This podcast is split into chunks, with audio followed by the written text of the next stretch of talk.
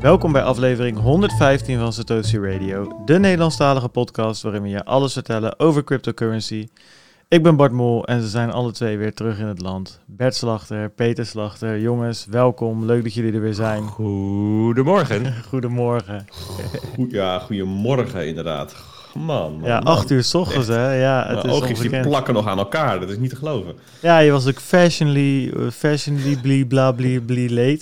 Of Ja, ik, ik, ik zat nog... Ja, mijn voorbereiding is altijd subliem, dus zat ik nog even aan te werken. ja, Ja, precies. alles, voor, alles voor de show, hè? Ja, het is niet normaal. Ik open dat script van eh, de, de, de draaiboek van vandaag. En het is ja, ongekend dat die gozer er allemaal in heeft gezet. Het is echt, je hoort hem nu nog typen zelfs. Als je goed luistert als luisteraar, Ja. dan...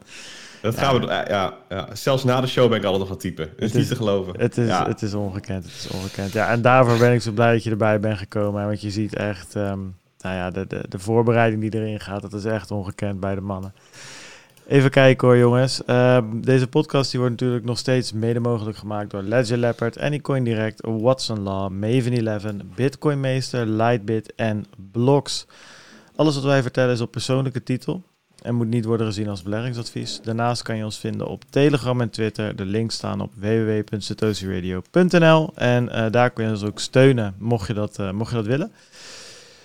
Ja, en dat hebben genoeg mensen weer gedaan, jongens. Ik denk dat we daar Ja. bijna een half uur mee kunnen vullen. Ja, die, ja, die, sta- die staan niet meer in, het, eh, in de show notes, dus dat is altijd een verrassingje voor me. Ja, dat, dat klopt. Ja, dat eh, krijg ik nu gewoon op ehm, Telegram binnen.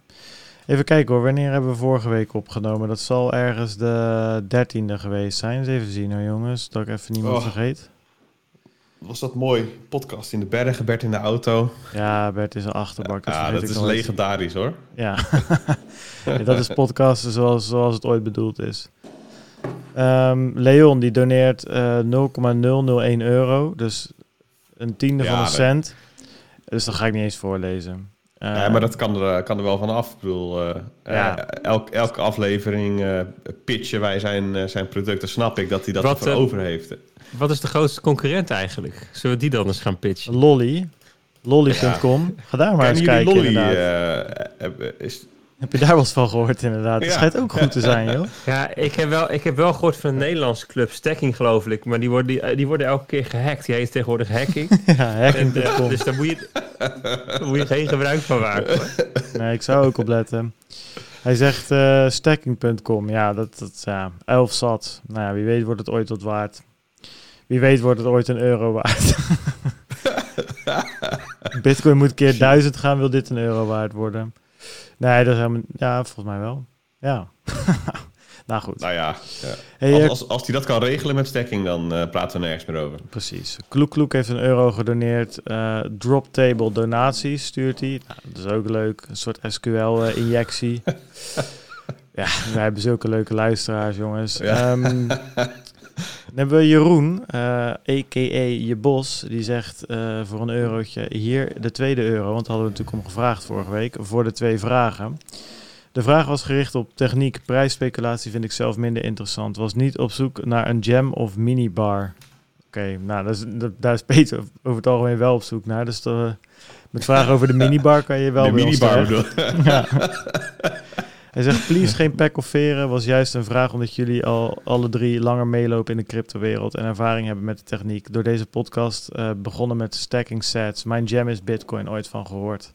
Ja, nou, eh, Jeroen, thanks. Leuk dat we je een beetje hebben kunnen inspireren. En eh, wat ik zeg, geen pek of veren aan de orde.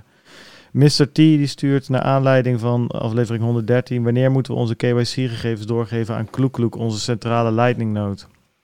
Nou, dat gaat niet lang meer, lang meer duren.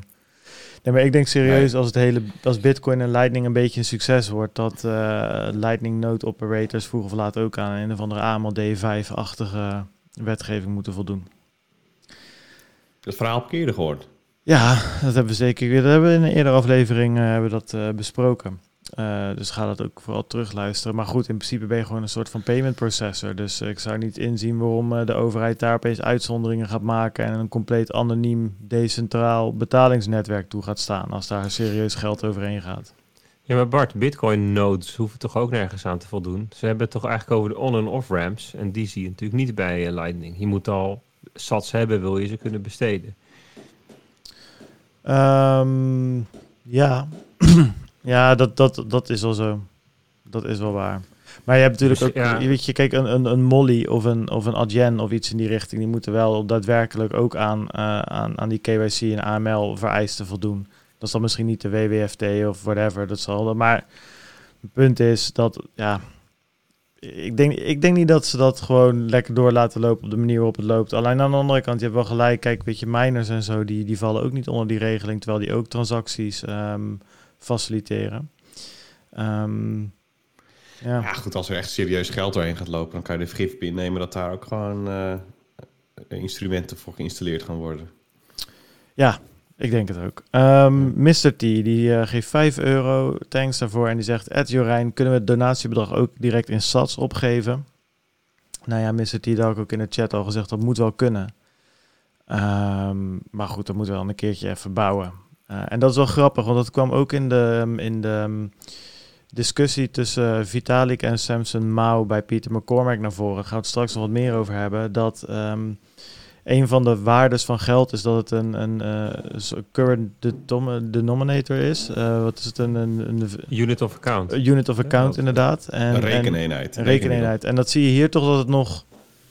Ja, ik heb het niet voor niks in euro's op de website staan, zeg maar. Omdat ehm Satoshi's is dat nog niet.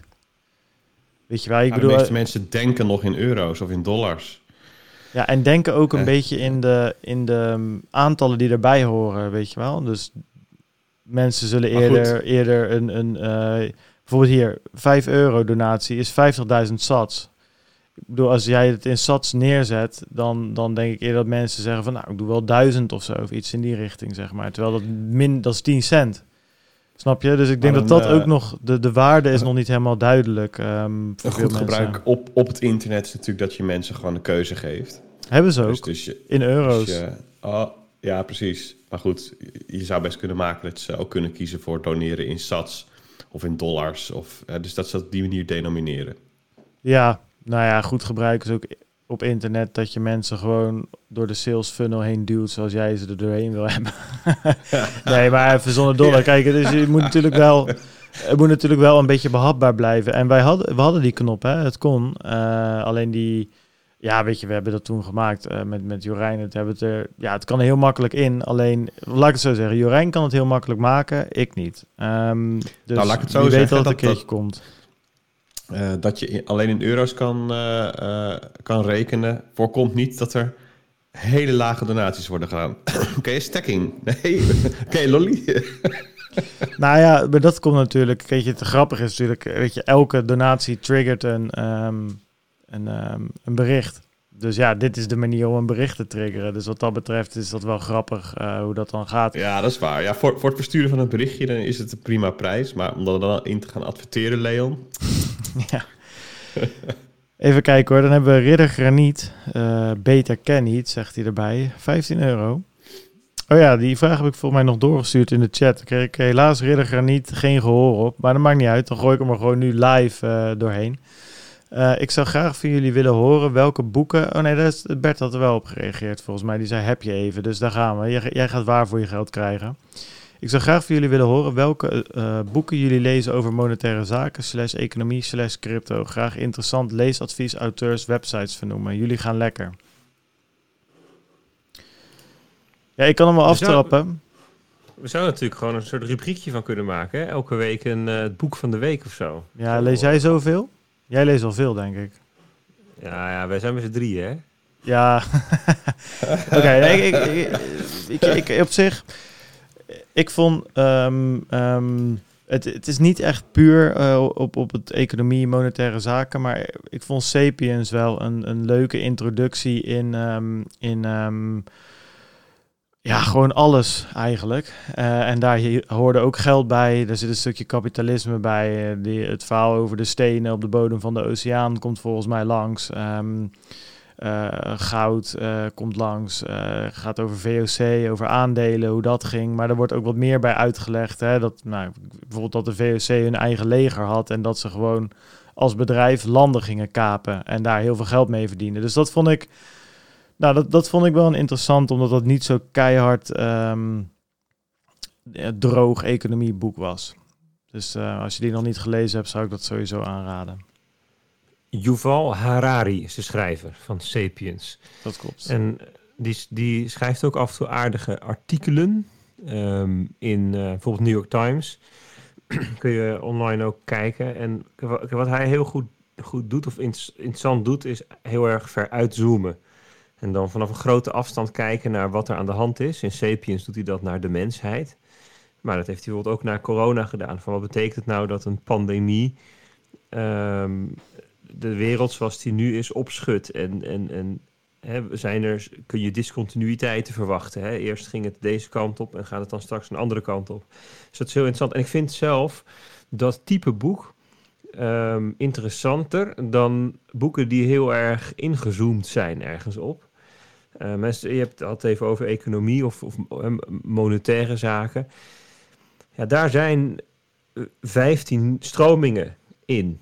We hebben het altijd over de Keniaanse economie en de, de, de Oostenrijkse school. Maar goed, ook Keynes. Ook vanuit Keynes zijn al meerdere stromingen. Je hebt, het, je hebt, je hebt, het, de klassieke stroming, het, neo-Keynesiaanse of het post-Keynesiaanse. Er zijn allemaal al scholen of, of, of denkwijzen die met andere uitgangspunten of andere ehm, waarden of, of, of, of ideeën of manieren van uitleggen kijken naar, naar de economie.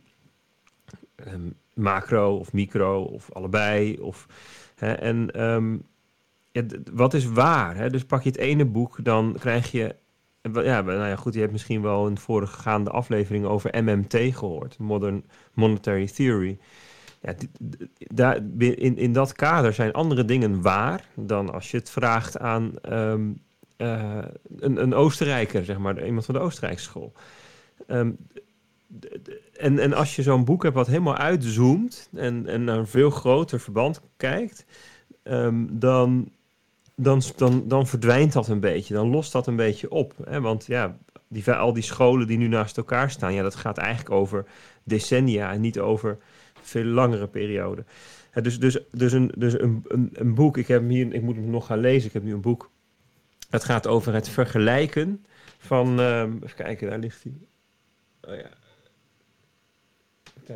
Oh ja, Contending Perspectives in, in, in Economy. En dat gaat dus over een vergelijking tussen al die verschillende perspectieven. Zo'n soort boek vind ik interessanter dan dat je een heel erg dik boek over één zo'n specifieke stroming zou gaan lezen. Nou, dus in dat kader, Sapiens vind ik een goede, maar ook dus de boeken van Taleb. Ehm, die doen het eigenlijk ook allemaal. Die kijken allemaal van een wat grotere afstand ehm, eh, naar thema's. Hè, die, die, dus, die dus gaan over, ook over allerlei economische of investeren, handelen, eh, vermogen opbouwen, eh, hoe de economie werkt, hoe geld werkt. Ehm, nou ja, als het hebt over Bitcoin, is de Bitcoin Standard denk ik een boek wat je gelezen moet hebben. Ehm, het is best wel scherp geschreven, best wel controversiële stellingnamen zit erin. Maar het geeft wel in ieder geval een redelijk goede korte tijd weer wat de ideologie is achter, de, achter Bitcoin, denk ik. Hè? In ieder geval op economisch gebied. Dus, ehm, en ik denk dat het denken van de Bitcoin Standard best wel veel invloed heeft op hoeveel bitcoiners denken. Dus het is in ieder geval alleen om die reden al goed om het gelezen te hebben. Dus dat zijn denk ik eh, even wat tippies zo. Zo uit de los pols. Nou, niet verwacht dat je met Taleb zou komen. Dat, eh, Nee, daar hoor ik jou, nee, nou- daar hoor ik jou af en nou nooit over. Je moet af en toe verrassen, hè? dat is die 15 euro wel waard. Ja. Heb je misschien ook nog een Donald Duck? Voor, het is meer voor de luisteraars zoals ik. Deze, dus voor, de, voor, voor, voor de YouTubers. Um, Grokking Bitcoin heet het. En ehm, die, is- dit- dat, is, dat is een boek wat van Kalle Rosenbaum. En ehm, die, het, is, het is vrij technisch over hoe Bitcoin werkt. Dus echt op hoe ziet een transactie er nou uit? Ehm, hoe werken al die cryptografische eh, zaken? Maar hij is minder IT-erig, minder programmeerderig dan eh, bijvoorbeeld programming Bitcoin. Dat is natuurlijk ook zo'n eh, hele bekend, bekend standaardwerk. Weet je, ik geloof die van Jimmy Song is. Zeg dat goed? Die, da, dat, da- daar zie je heel veel codevoorbeelden en hier is het veel conceptueler. Dus dit is voor mensen die wel ehm, eh, zeg maar, zich comfortabel voelen bij wat ehm, technische of wat beta-achtige diep, diepgang. Maar nou ja, weer niet vloeiend zijn in Python of wat dan ook. Is dat wel weer een leuke, is dit een leuke middenweg. Dus dat als je nou denkt van nou, ik wil heel graag weten. Wat gebeurt er nou als je zo'n transactie samenstelt en wat zijn nou de verschillende soorten transacties die er kunnen zijn? Hoe werkt dan multisig en hoe werkt dan um, nou ja, time en um, uh, nou, zo'n Merkle tree, weet je, dat zijn dingen die soms langs wordt komen. Hoe zit dat nou eigenlijk achter de schermen en dat hashing en waarom gebruiken ze twee hashes in plaats van één, twee verschillende soorten ook nog. Dat wordt allemaal uitgelegd. Dus dat is ook nog wel leuk. Grokking Bitcoin, als je dat die richting interessant vindt. Ik probeer even een ventilator aan te zetten hier. Het begint alweer warm te krijgen. Dat is ook belangrijk. Van, jou, uh, van jouw zwoele stem, Bert. Hey, um, wat, en wat ik toe wil voegen, hij vraagt ook websites en, en, en, en, dat soort dingen. Kijk, wat ik ook nog wel interessant vind met veel dingen, als, als het om, om geld gaat en monetaire zaken, is om gewoon maar eens um, ja, naar de website van de DNB te gaan bijvoorbeeld. Als ze weer met iets komen. Nee, maar serieus, hè, ze hebben best wel uh, uitgebreide beleidsdocumenten altijd. En dat is wel een beetje taaie zooi. Maar als je daar een beetje doorheen komt op een gegeven moment... dan kom je toch altijd wel geinige dingen tegen. Ik had een tijdje terug weer gedaan toen ik erachter probeerde te komen... hoe instant payments nou precies werken in Nederland versus Europa. En dat werkt weer beide op een verschillend systeem, zeg maar. Dus dat vind ik dan wel interessant. Want er wordt dan gezegd van we gaan nu naar één soort ja, universele manier van werken en, en, en die instant payments doen. En dan in Nederland kopen we het van de ene leverancier en in Europa draait het weer op, uh, op Target 2 of whatever hoe dat systeem heet. Dus dat is dan wel, uh, vind ik dan ook wel interessant uh, om, om die manier te doen. Dus niet alles hoeft natuurlijk uit een boek of uit een theorie te komen. Soms is het ook wel interessant om in de praktijk te kijken hoe dingen werken.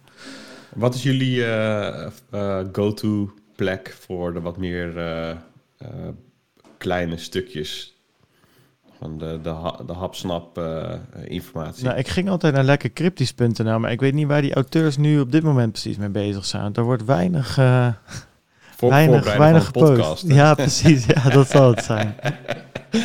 nou ja, sp speaking of podcast, ik haal zelf heel veel ook uit podcasts om um, um, niet alleen de feitjes, maar ook de interpretatie en de duiding daarvan. Um, zijn bijvoorbeeld Stefan Livera en dat, nou ja, soms Pieter McCormack, daar gaan we straks over hebben.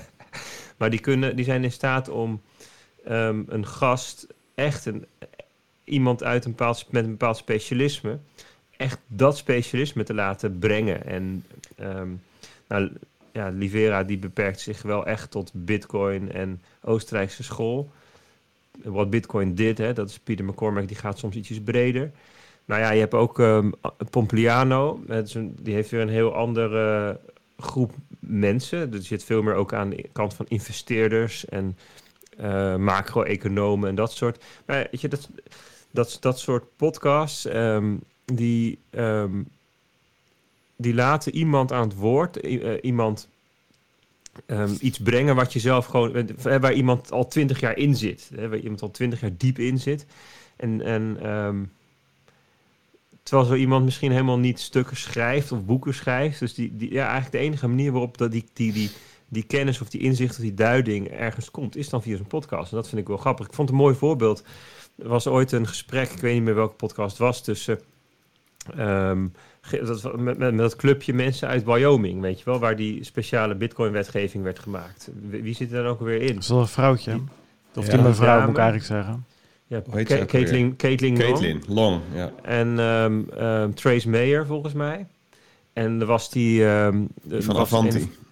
Ja, en, en een of andere senator of zo van de staat uh, Wyoming. En nou, er was er nog iemand die de podcast deed. Ja, dat was, dat, dan krijg je een, een soort gesprek. Um, ja, dat, dat, natuurlijk gaat het heel specifiek dan. De aanleiding is de wetgeving die in Wyoming wordt gemaakt.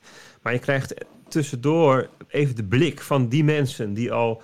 Nou ja, Caitlin Long is een Wall Street veteran. Die, die zit al 20, 30 jaar in de, in de finance, in de old finance zou je kunnen zeggen. En je krijgt af en toe zo'n opmerking over wat er gebeurt, waar een stuk inzicht in zit.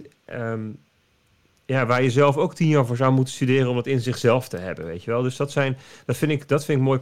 Dus ik kijk bij podcasts soms meer van wat voor soort gast is het. Gaat deze persoon um, een bepaald soort perspectief kunnen brengen, wat ik, wat, wat je zelf niet ook zou kunnen bedenken, zou ik maar zeggen. Ehm, en daar, daarom vond ik ook bijvoorbeeld altijd alle gesprekken met, um, met bepaalde Bitcoin Core devers heel interessant. Dus één zo'n gast, die is een paar vorige zomer een paar keer overal geweest. Ik zal zijn naam zo even opzoeken. Maar dat is iemand, ja, je hoort gewoon aan elke zin dat die gast zo idioot veel um, geleefd heeft met, met, met Bitcoin broncode en, en in die community. Um, die weet gewoon zoveel meer dan mensen die er een keertje ingedoken zijn of de BIP een keer goed uitgeplozen hebben. En dat maakt, het, uh, dat maakt podcast interessant. Dus die, die, die tips zou ik ook zeker willen geven. En het leuke is, je kunt het combineren met wandelen en rennen en fietsen. Dus het is ook nog gezond voor je. Als ja, je het combineert dan. Ik ben wel helemaal mee eens. Ja. Ik vind, ik, ik, wat dat betreft ook wel echt uh, die, die combinatie echt ideaal. Uh, je ziet het nog niet, maar bij. hey Bart, jij, jij bent natuurlijk de, de, ja, toch wel de meest vooraanstaande uh, podcast-host van Nederland en omstreken. ja, hey, en en uh, wat is nou jouw favoriete podcast naast Satoshi Radio? Zo. So, mm, ik uh, luisterde altijd heel veel naar, naar 99% Invisible. Dat is een podcast die ja, allemaal, allemaal gekke dingetjes die je eigenlijk niet opvallen uh, erbij, uh, erbij pakt. En dat dan uit gaat pluizen hoe dat werkt en waarom dat zo werkt. En uh, dat is van dat een of andere Engelse podcast, die bestaat al heel lang. Vond ik interessant. Ik zat laatst, heb ik een, een, aantal afleveringen van Darknet Diaries geluisterd. Vond ik ook op zich wel leuk. Het ligt ook een beetje aan. Het ligt gewoon heel erg aan de gast over het algemeen. Um, Joe Rogan heb ik best wel veel geluisterd. Of ja, ook gewoon, die maakte drie per week. Dus dat, dat luister ik niet allemaal. Maar weet je, als Elon Musk daar is, dan vind ik dat altijd wel interessant. Die heeft wel gasten die normaal gesproken niet in, in de podcast zien uh, langskomen. Ja, kijk, in Nederland... Um, ik luister eigenlijk nog altijd wel de Bitcoin Show. Vind ik altijd toch nog wel leuk om, om, om, om, om te luisteren. Um, ja, voor de rest.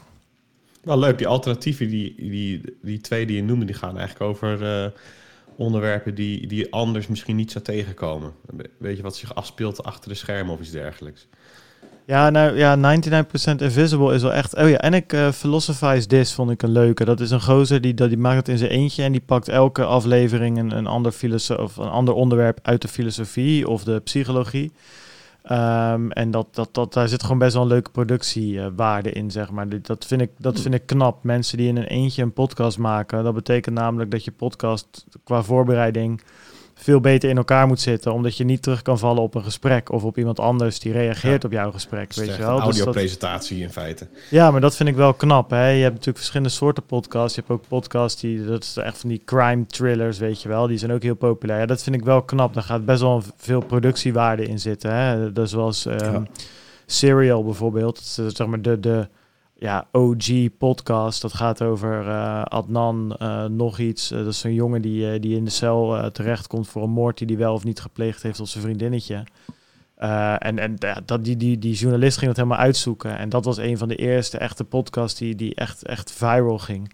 Ja, dat, dat was zo met interviews en, en stukjes tekst en, en audio effecten en zo. Dat was echt, dat, dat vind ik ook wel heel tof om te luisteren. En in Nederland heb je ook al een paar van dat soort, uh, van dat soort podcasts. Um, dus dat vind ik dan wel. Um, ja, en voor de ja. rest. Maar ik luister ook. Ik luister. Kijk, ik moet een beetje kiezen. Hè. Ik, en als ik ga wandelen, dan kies ik meestal voor, uh, voor, een, voor een audioboek. Of in ieder geval, ik was met, met Taleb bezig. En ik ben nu voor de honderdste keer uh, Thinking Fast en Slow probeer ik af te maken. Um, Jij gebruikt die, die Amazon-dienst daarvoor, toch? Ja. Ja, ja, ja, die gebruik ik zeker. Ja. Ik zit even te kijken wat nou de samenvatting is van... Um, ja, hier, 99% Invisible gaat over its goal uh, to expose the unseen and overlooked aspects of design, architecture and activity in the world. Each episode generally focuses on a single topic or specific example of design, Of een, eh, ze hadden bijvoorbeeld een aflevering over filmeffecten of zo, weet je. De, en geluidseffecten in films. En dat eigenlijk alles wat je hoorde in films wordt niet gemaakt door hetgeen wat je hoort. Dus als je olifant hoort stampen, dan is dat een een of andere gozer die thuis in een, in een soort zandbak met een hamer op een ja, weet ik veel. Want olifanten stampen helemaal niet namelijk. Dat kwam er ook nog eens uit. Die maken helemaal niet zoveel geluid als ze lopen. Dus, dus, dus als iemand door zijn kop wordt geschoten in een actiefilm... is het niet echt iemand die door zijn kop wordt geschoten? Gozer, dat bedoel ik toch niet? Dat snap je toch wel? maar dan is het waarschijnlijk geen pistool wat, oh. wat echt afgaat, zeg maar. Nou, anyway, whatever. Nee, precies. Nee, ik, ik heb hier wel eens een, uh, een documentaire over gezien, ja. Over, de, over dat soort audio professionals. Dat is echt een vak. Super vet. Ja, dus dat uh, vind, ik, uh, vind ik interessant. Um, we hebben nog drie donaties. Die ram ik nog even doorheen, want die zijn natuurlijk ook de moeite waard. Tines, 5 euro, die zegt good busy. Vrij vertaald, uh, goed bezig. Thanks Tines, we gaan lekker door. Bowie die zegt voor 2 eurotjes op naar aflevering 228. Nou, dat is wel de bedoeling inderdaad. Gaan we doen. En Mark natuurlijk, niet te vergeten, weer een eurotje. Ja. En hij zegt hoppa, weer een eurotje richting Satoshi Radio. Mark, dankjewel weer voor je wekelijkse donatie. Um, hey, maar ik, ik denk dat uh, mochten mensen nog vakantie hebben, die hebben wel wat te doen uh, de komende weken. Zo. Nog twee weken zomervakantie. Ik, uh, tof. Ik, ik heb wel een aantal dingen gehoord waarvan ik zelf ook denk. ga, ga ik eens naar luisteren of ja. duiken. Ik ga ja, nog eens even... Ik, ja, ik had nog even de, beloofd die naam op te zoeken. Andrew Poelstra. Andrew Poelstra. Oh, ja. Dat is die Bitcoin Core Dev, die, die heel leuk kan vertellen. Ook leuke interactie vaak met, uh, met de host. En, en als je voor de macro-economie pakt, dan Raoul Pal. P-A-L. Um, van, Zijn beste um, vriend, hè?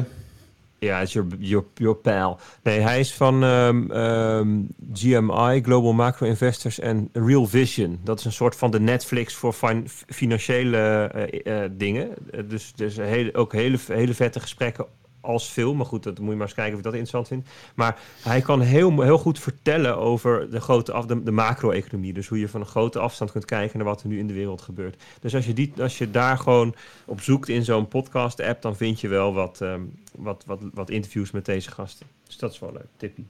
Alright, nou jongens, thanks weer voor alle donaties en uh, keep them coming. Um, ja, ik, uh, we hebben in het kort natuurlijk weer. Uh, ik, uh, ik heb wat dingetjes um, bekeken. En um, wat ik wel eens wilde weten. De corona-app is uit, jongens. En nou is de grote vraag.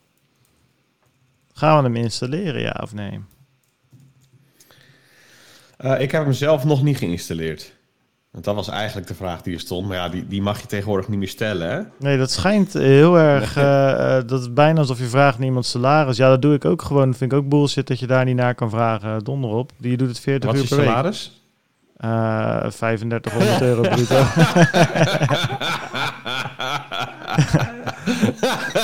Mag je best weten. In een podcast is misschien... maar dat was het inkomen dat je via je sponsors krijgt, toch? Nee, nee, nee, dat is, ligt er ver boven.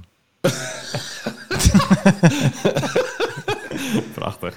Nee, maar um, nee, ik, ik heb hem nog niet geïnstalleerd, nee. En, en uh, ja, ja ik, ik vind het wel een goede vraag. Uh, ik, ik denk dat de belangrijkste reden voor, vooralsnog is dat het gewoon een tijdsgebrek is geweest. Want ik, ik, ik, zoek wel graag van tevoren uit wat ik dan op mijn telefoon zet.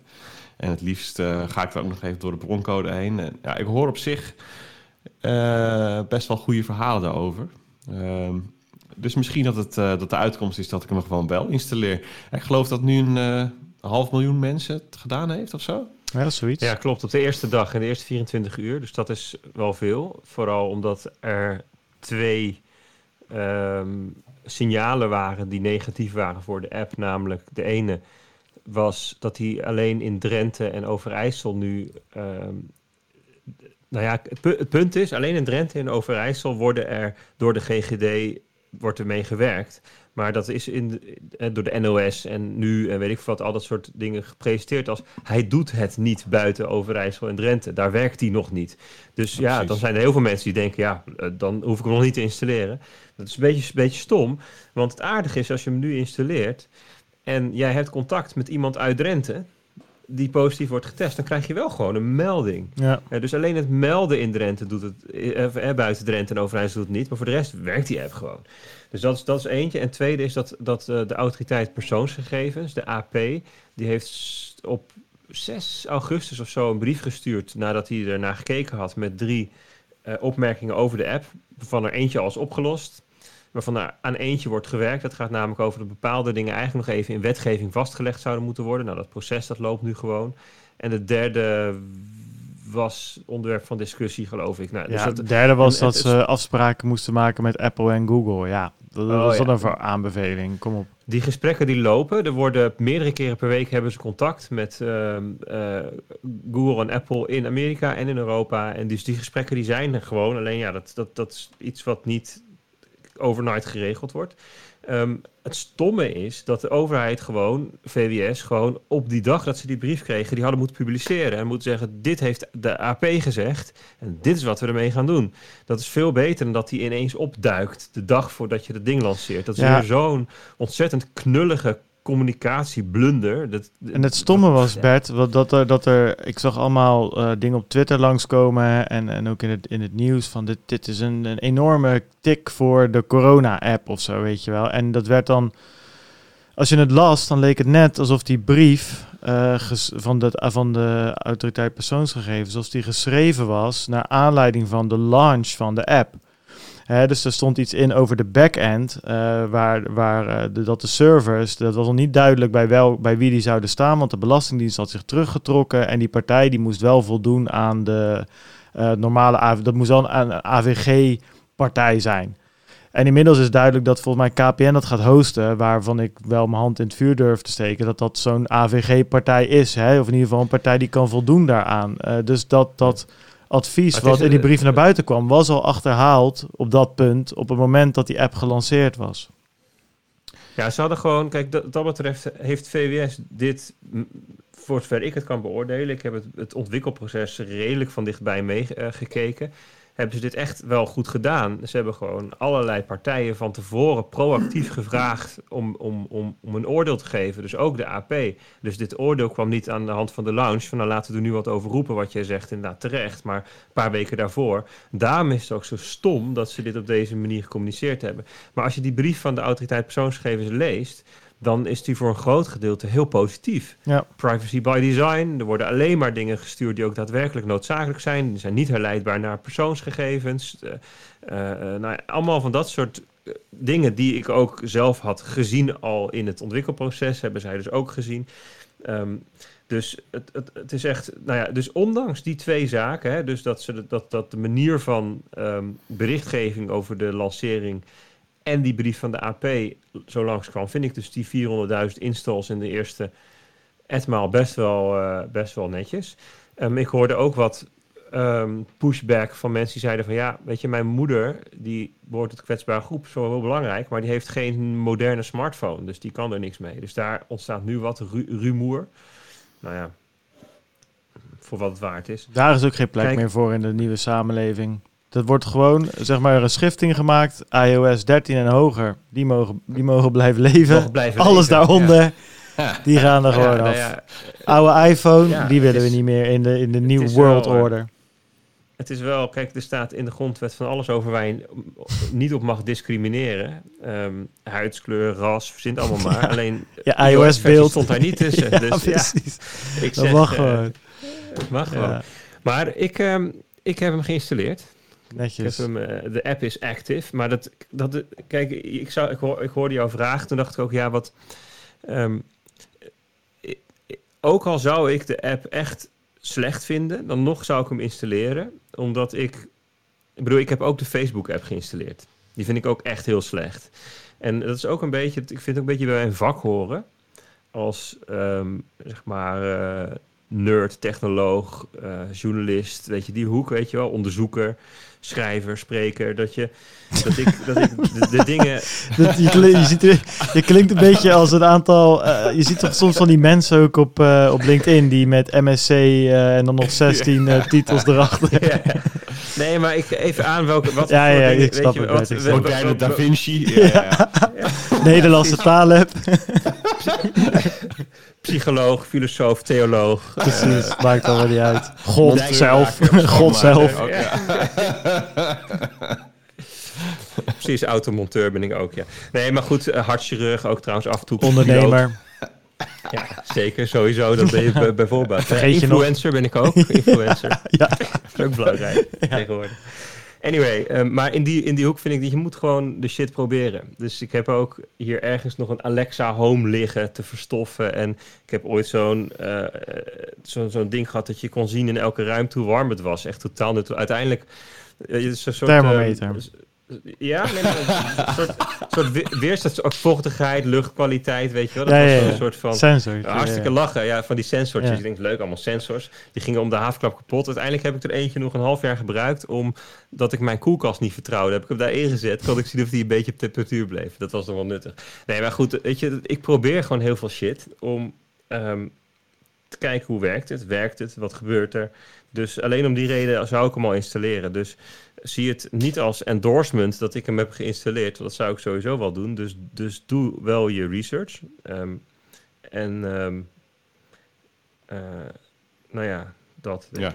ja ik, vind, ik, vind het wel, ik vind het wel heel interessant. Want ik, um, ik heb daar. Er is natuurlijk best wel discussie over dit hele verhaal geweest. Hè? Die app vanaf het begin af aan, die eerste tender, die natuurlijk live op het internet was, waar, waar al die consultingpartijen daar, daar met hun ja, super trieste pitches uh, kwamen waar ze normaal blijkbaar mee wegkomen. En nu gewoon natuurlijk compleet de grond in werden gestampt omdat het opeens uh, openbaar was. dus dus daar begon het eigenlijk al, weet je. Daar, daar begon al een, een nieuw soort van overheid software uh, maakproces, zeg maar, waar, waar, waar, waar echt de, het publiek bij betrokken werd. En dat is eigenlijk constant zo gegaan. En, en, en daardoor zit deze app, denk ik, gewoon beter in elkaar dan, um, uh, dan, dan andere tools of dingen van, van, van de overheid. Um, als je bijvoorbeeld kijkt, ik zag een, um, wat dingen voorbij komen, maar als je kijkt naar de, de, de, de toestemmingen die je de app geeft op iOS in ieder geval, dat zijn er volgens mij vier of vijf. Terwijl je bij WhatsApp geef je er volgens mij 40 of, of 45 uh, ding, dingen zet je aan.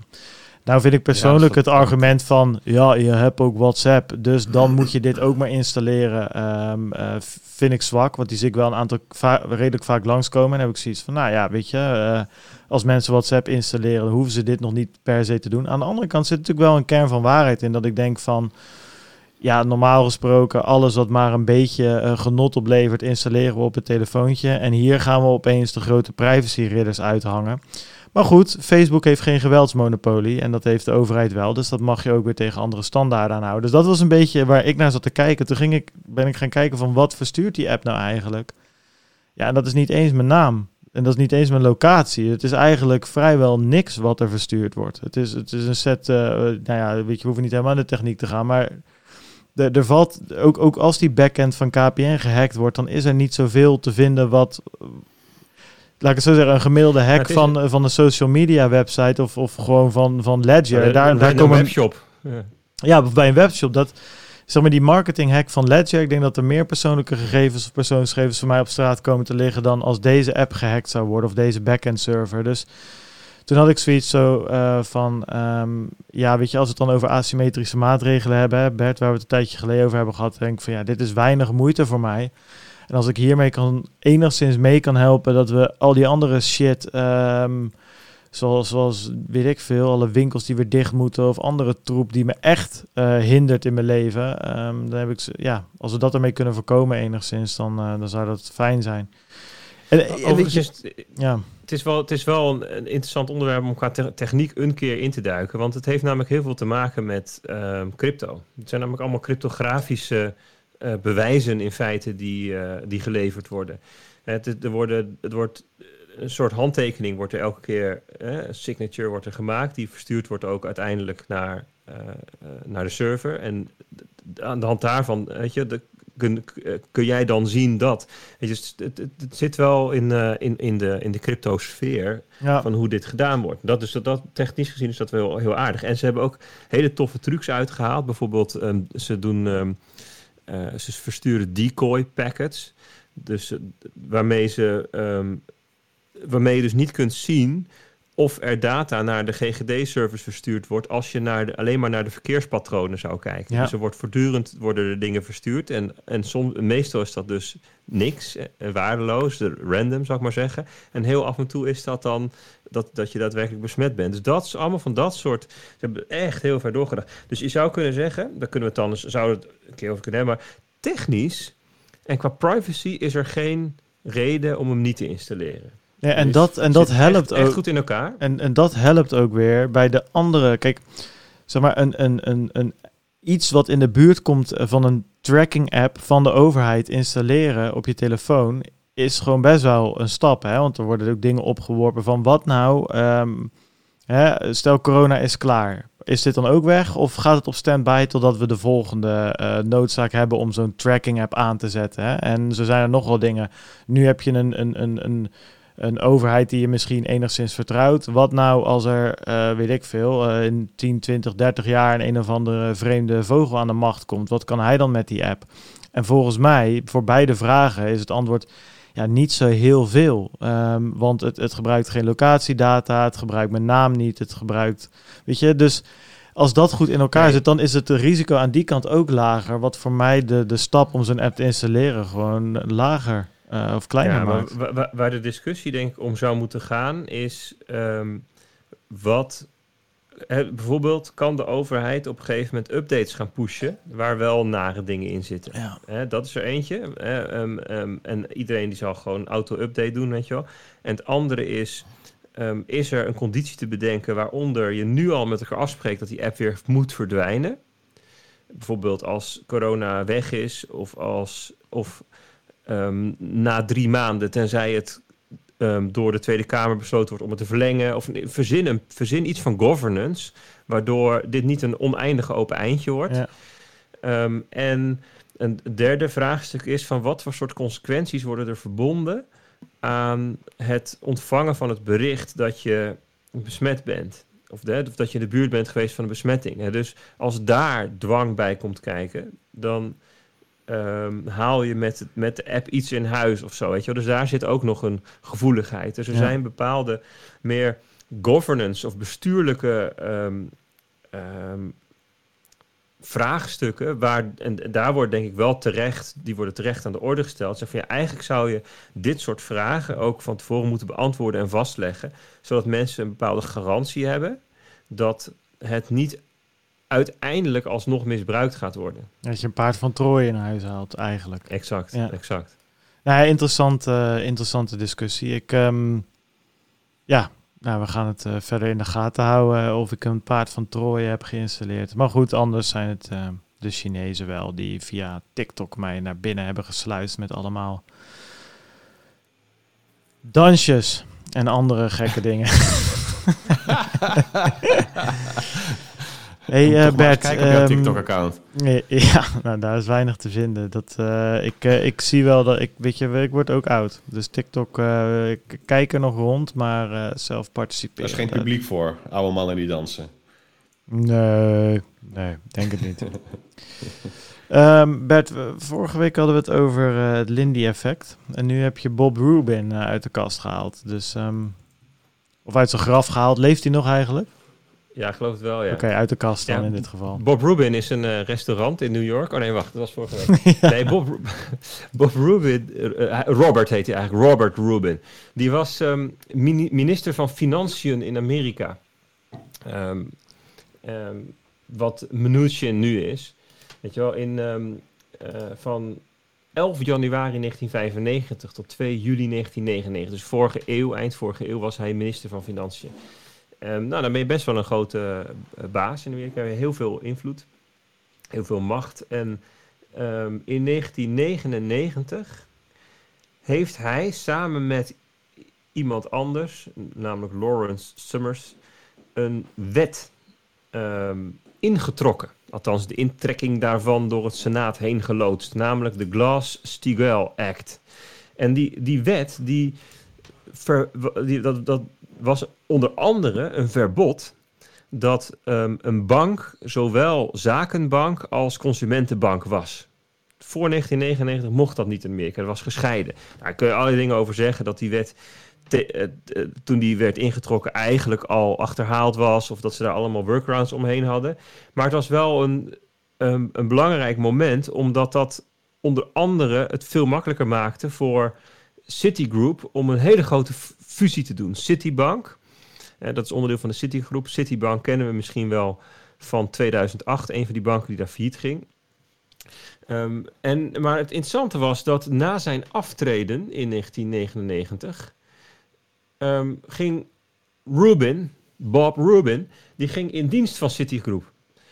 Dus hij had eerst een wet waarmee hij mogelijk maakte dat die een, in dat jaar een enorme fusie deed. En daarna eh, eh, eh, ging hij, werd hij zelf eigenlijk, eh, volgens mij is hij uiteindelijk voorzitter van, van de raad van bestuur geworden of iets dergelijks, van Citigroup. De baas. En hij is daar nou, een jaar of tien in dienst geweest, vanaf 1999. En hij heeft in totaal, geloof 126 miljoen dollar salaris gekregen. Als baas van de bank, de grootste ter wereld in, in 1999, de grootste bank ter wereld, werd hij de baas van. Nadat hij zelf als minister van Financiën de wet heeft ingetrokken die die fusie mogelijk maakte. En hij verdiende 126 miljoen daar. Ehm, en hij was ook groot voorstander van. eh, of hij was een van de mensen die ook zeg maar pushte op het, het bouwen van die CDO's, die Collateralized Debt Obligations.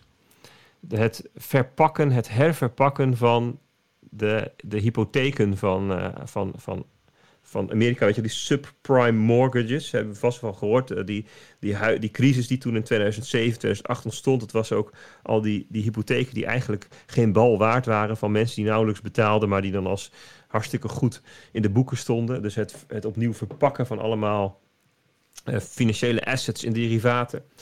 Ehm, daar heeft hij dus geld mee verdiend. Hij heeft goed geld mee verdiend voor de bank en voor zichzelf. En toen in 2008, toen raakte de shit de fan. Toen ehm, ging het niet goed met Citigroep. Ehm, ze maakten, ik geloof, 26 miljard verlies of zo in, in één keer. En eh, er moest vanuit het allereerste potje van de overheid al 20 miljard bij. En dat was niet genoeg. Toen moest er later nog 25 miljard bij. Dus gewoon puur bail-out is dit. Hè? De bail-outs van de banks. 45 miljard of zo aan puur ehm, centjes erbij. En ik geloof dat de overheid ook nog voor bijna 400 miljard garant moest staan. En dat waren dus 400 miljard aan slechte leningen. En waarvan de eerste 10% zou dan voor de rekening van Citibank zijn. Maar als de rest ergens zou falen, zou het voor de rekening van de overheid zijn. Je, dit soort bedragen, dit was dus bail-out. Ehm, en het interessante is dus dat Bob Rubin, die is toen ook volgens mij gewoon met pensioen gegaan of zo. Toevallig, heel toevallig in 2009 met pensioen. Ehm, Bob Rubin, die heeft 126 miljoen dollar verdiend ehm, met ehm, de producten die de oorzaak waren van, van de crash van Citigroup. En hij heeft de winst op zijn bankrekening bijgeschreven, maar het verlies was voor de belastingbetaler. Dus ehm, eh, Nassim Taleb noemt dat Een ehm, klootzak. kop en munt. Kop en munt, hè. Als, je, als, ik, als ik kop gooi, dan win ik. Als ik, als ik munt gooi, dan verlies jij. Weet je? Dus je bent het, het mooie is, ehm, wat er ook gebeurt, Bob Rubin, die, is de, die komt eruit als winnaar. Als het goed gaat, dan verdient hij 12 miljoen, do- of weet ik veel, per jaar of zo, dollar. Als het fout gaat, dan is de rekening voor de overheid of voor de belasting. Maar, maar, maar Bert Taleb die noemt dit, ik zeg hem voor de lol, een klootzak. Maar dat zegt hij echt. Want wat je hier doet is gebruik maken van de antifragiliteit. eh of zeg maar, hij- dat concept heeft die Bob Rubin goed begrepen. Alleen wat hij doet is hij mitigeert de downside hè, naar, naar een ander. Eh, en, en in dit geval de minder bedeelde of gewoon de, eh, de burger. Terwijl hij de upside van die eh, antifragiliteit, die heeft hij zelf. Of dat, dat, daar, dat, dat is een concept dat hij op een gegeven moment bespreekt, zeg maar. Ja, nou ja, het is, het, het is niet antifragiliteit, want het is juist... Fragiliteit inderdaad, ja, ja. Fragiliteit. Ja, dus, dus Nassim Taleb die noemt... Maar eh, hij is de- antifragiel, laat ik het zo zeggen. Hij wordt er sowieso beter van. Ja, nou ja, het is ook een rentseeker en het is ook een klootzak. Ja. Dus dat is, ehm, de, en dus, dus Nassim Taleb heeft hem als voorbeeld genomen. En ehm, de, de, de Bob Rubin trade noemt hij dat. En hij heeft het, het concept nog algemener gemaakt, de generalized Bob Rubin trade.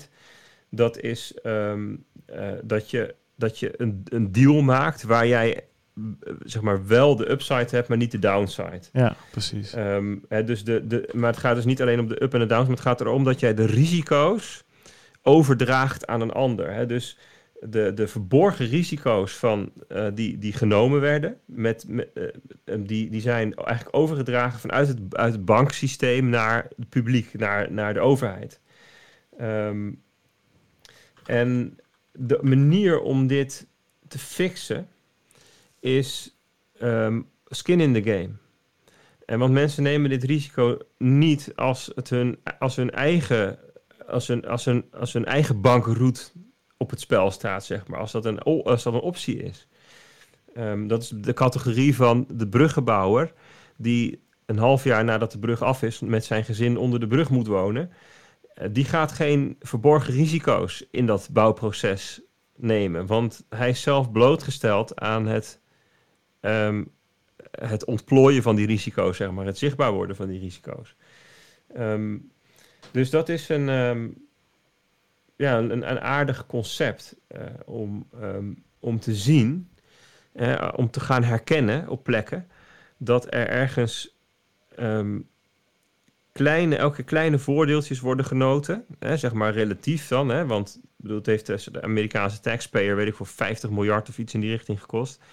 En, ehm, maar de, dus kleine voordeeltjes, terwijl het risico, wat bij die voordeeltjes hoort, ehm, ja, naar, naar de publieke sector of naar, naar een ander is, aan een ander is overgedragen. En als je dat gaat herkennen, dit patroon, dan zie je waar de, de boeven zitten, waar ehm vuil spel gespeeld wordt. En een oplossing is skin in the game. En het interessante, de reden dat ik het interessant vind, is dat Bitcoin, doordat je, je, je- zeg maar be your own bank principe, um, het risico ook altijd bij jezelf houdt. En het voordeel ook. Hè? Dus het is heel erg. ehm, er is geen externe dienst, zeg maar. Bitcoin is geen externe dienst. Dat is heel erg gekoppeld aan je eigen keuzes die je maakt. En natuurlijk omdat Bitcoin in zijn Genesis-blok expliciet verwijst naar de bail-outs van de banken. En dus het, de staat van het financiële systeem in 2008, of 3 januari 2009 is het eh, Genesis-blok, ehm, namelijk dat overheden banken moeten bail-outen, het, risico of het gevolg van het risico moeten dragen wat anderen genomen hebben, terwijl zij de voordelen hadden. Dat is aanleiding geweest, mede aanleiding, of in ieder geval referentie daarnaar om Bitcoin te starten. Dus daarom eh, denk ik dat het een interessante concept is. Dus Bob Rubin. Hey, ik, hoor, ik, ik hoor dus eh, een verhaal over iemand die betrokken is... of aan het, aan, aan het hoofd staat van een enorme zwendel. Ehm, ik lees dat hij daarna president geworden is eh, van Harvard. Betrokken is geweest bij de presidentscampagne en bij het, van Obama... en bij, bij de vorming van economisch beleid. En dan eh, komt bij mij de vraag op van... is deze man ooit eh, aansprakelijk gesteld voor wat er is gebeurd? En, en als dat niet zo is, waarom dan niet? Nee, want het is niet illegaal wat hij deed. Hij, hij opereerde binnen de mogelijkheden van de wet, die hij zelf min of meer als minister van Financiën mogelijk heeft gemaakt. Dus hij heeft eerst de wettelijke ruimte gecreëerd om te gaan rommelen. Daarna is hij tien jaar gaan rommelen en heel rijk geworden. Toen de shit de fan raakte, toen eh, verliet hij het schip en ging hij eh, met zijn 126 miljoen ging die, presidenten adviseren. Allemaal legaal. Met op, met op de achtergrond allerlei activiteiten om het narratief te beïnvloeden van... kijk mij eens, ik doe heel veel goede dingen. Filantropisch actief en dat soort zaken. Ja, het echt, ik ben het eh, in dit geval wel eens met, eh met Taleb. We hebben het over een klootzak. Word nou eens wakker, mensen. Ja, Word nou alsjeblieft eens Hey. wakker. Ehm, hey, eh, we waren nog steeds met in het kort bezig. Ehm, dat, gaat, dat gaat steeds beter. We worden daar steeds beter in. Ehm, ik, ik heb echt een leuk in het kort dingetje. Namelijk, vorige week uh, dacht ik, uh, het is even leuk het, het, het YAM-token uh, te, te noemen als een DeFi-project waar we het toen even over hadden. Nou, en ja, je snapt het hè, als het bij ons genoemd wordt. Een dag later was het dood. Um, ja, dat, Jan was een van de, uh, van, van, van de DeFi-hypes. Uh, ja, een soort yield farming-achtig token of zo. Ik weet ook niet precies hoe het zat. Volgens mij hadden ze allemaal verschillende dingen van verschillende andere DeFi-tokens gepakt en dat in één smart contract geflikkerd. En uh, nou ja, daar werd ook al, dat zeiden wij ook al in de uitzending vorige week. Het was niet geaudit verder en het was allemaal hoog experimenteel. Maar goed, mensen hadden daar al binnen no time heel veel geld in zitten. En uh, nou ja, uh, heel kort gezegd, er zat een bug in dat contract. Daardoor um, uh, kon er geen governance meer gedaan worden. Het was echt wel een kritieke bug schijnbaar. En daarvoor zijn alle YAM-tokens nu 0 euro waard. Um, en die waren wel veel geld waard. Dat YAM-token is wat je dus krijgt voor het steken of het participeren in dat netwerk. Dus dat nou ja, dat is kut voor de mensen die erin zitten. Want voor mij was het 130 dollar waard. Ja, je zou die zooi maar gekocht hebben. Um, hier is een prachtig um, gezegd op van toepassing. Uh, volgens mij ook van Bob Rubin. Uh, play stupid games, win stupid prizes. En ik kan er weinig anders um, over zeggen. Maar goed, dat uh, vond ik interessant omdat we het vorige week toevallig genoemd hadden. En letterlijk dezelfde dag ja. ging dat ook uh, uh, kapot. Dus dat wilde ik eventjes noemen. Peter, wat heb jij over de toezichthouders en DeFi gezien? Of is het ook een verhaal van een half uur? Um, ja, dat hangt een beetje vanaf wat wij ervan maken. ja, nou, dan wordt het een half uur waarschijnlijk. ja, nee, nee, nee, het, het valt wel mee. Nee, we hebben het de laatste tijd best wel vaak over... Um, decentralized finance. En uh, had je trouwens meegekregen dat Link, zeg maar die stinky linkies, die zijn uh, wel echt even in prijs gecrashed, hè, afgelopen uh, 48 uur, geloof ik. Ja, uh, maar, zoom out zeggen, die, zeggen ze dan altijd. Ja. Buy the dip, buy the dip. Ja, ja precies. maar goed, niks, niks, even, uh, laten, we, laten we Link even uh, links, links liggen. liggen. Juist. Um, um, wat, wat vaak als heet hangijzer wordt genoemd, of als hot fut um, boven de DeFi-markt is, is dat er een, uh, een, een, zogeheten landmark regulatory decision zou gaan komen. Een soort van zwaard van Damocles. Uh, uh, een project dat als voorbeeld wordt genomen door een toezichthouder en, en daarmee eigenlijk um, het momentum uit die markt gehaald wordt. Um, en, en daar heeft een, een, een advocaat uit Californië, Collins Belton, zich over uitgesproken op Twitter. Die zegt. Um, uh, die gelooft daar eigenlijk niks van. Die, die spreekt zich er dus over uit. Die zegt er zijn drie zwaarwegende eigenschappen in de selectieprocedure uh, voor zo'n toezichthouder. voordat hij een procedure aangaat. Namelijk, één, is er sprake van criminaliteit? Nou, dat ligt wel voor de hand hè, dat, dat, dat een vraag is. twee, is er een identificeerbare entiteit die daarvoor aansprakelijk gesteld kan worden? En drie, zijn er hoge kosten verbonden aan het najagen van de overtredingen? Nou, en en uh, de antwoorden op die vragen bepalen uh, volgens Belton uh, min of meer of zo'n toezichthouder tot actie overgaat. Hij noemt daar Yearn Finance als voorbeeld. Ehm, dat is ook zo'n yield farming project. Ehm, en die is volledig in beheer van alle community members. Dus, dus zelfs al zou er sprake zijn van criminaliteit en zouden de, uh, dan zou het, zou het nog steeds een heel lastig verhaal worden om daarop te gaan acteren. Uh, want het antwoord op vraag 2, uh, dus is er een identificeerbare entiteit, is nee. En dus is die procedure onhaalbaar, bepleit Belton. Um, hij ziet wel risicovolle uh, ondernemingen of projecten in de DeFi-wereld. Uh, daar noemt hij er drie van. Hij zegt er zijn decentralization flirts. Dus dat zijn projecten die zijn voorgesteld, in de markt gezet als DeFi, maar zijn het eigenlijk niet, omdat ze nog beheerd of bestuurd worden door een centrale groep mensen. Hij noemt centraal beheerde stablecoins. Uh, ik denk ook omdat stablecoins in de laatste jaar, twee jaar, best wel een grote rol hebben ingenomen. Uh, als, je, als je ziet hoeveel uh, dollars daar da dagelijks, zeker op jaarbasis, doorheen stromen, is dat wel een een, een, aspect geworden van de markt waar toezichthouders echt wel uh, eh, op gaan inzoomen of op ingezoomd zijn. Nou en een deel daarvan heeft ook een functie in de DeFi-wereld. Je hebt tegenwoordig ook wrappers van cryptovaluta, bijvoorbeeld weet ik veel, wrapped Bitcoin of iets dergelijks, zodat je, zodat je munten die. Of 50 sets. 50 sets? Ja, dat is ook zo'n rapper. Dat is de broer van oh. 50 Cent.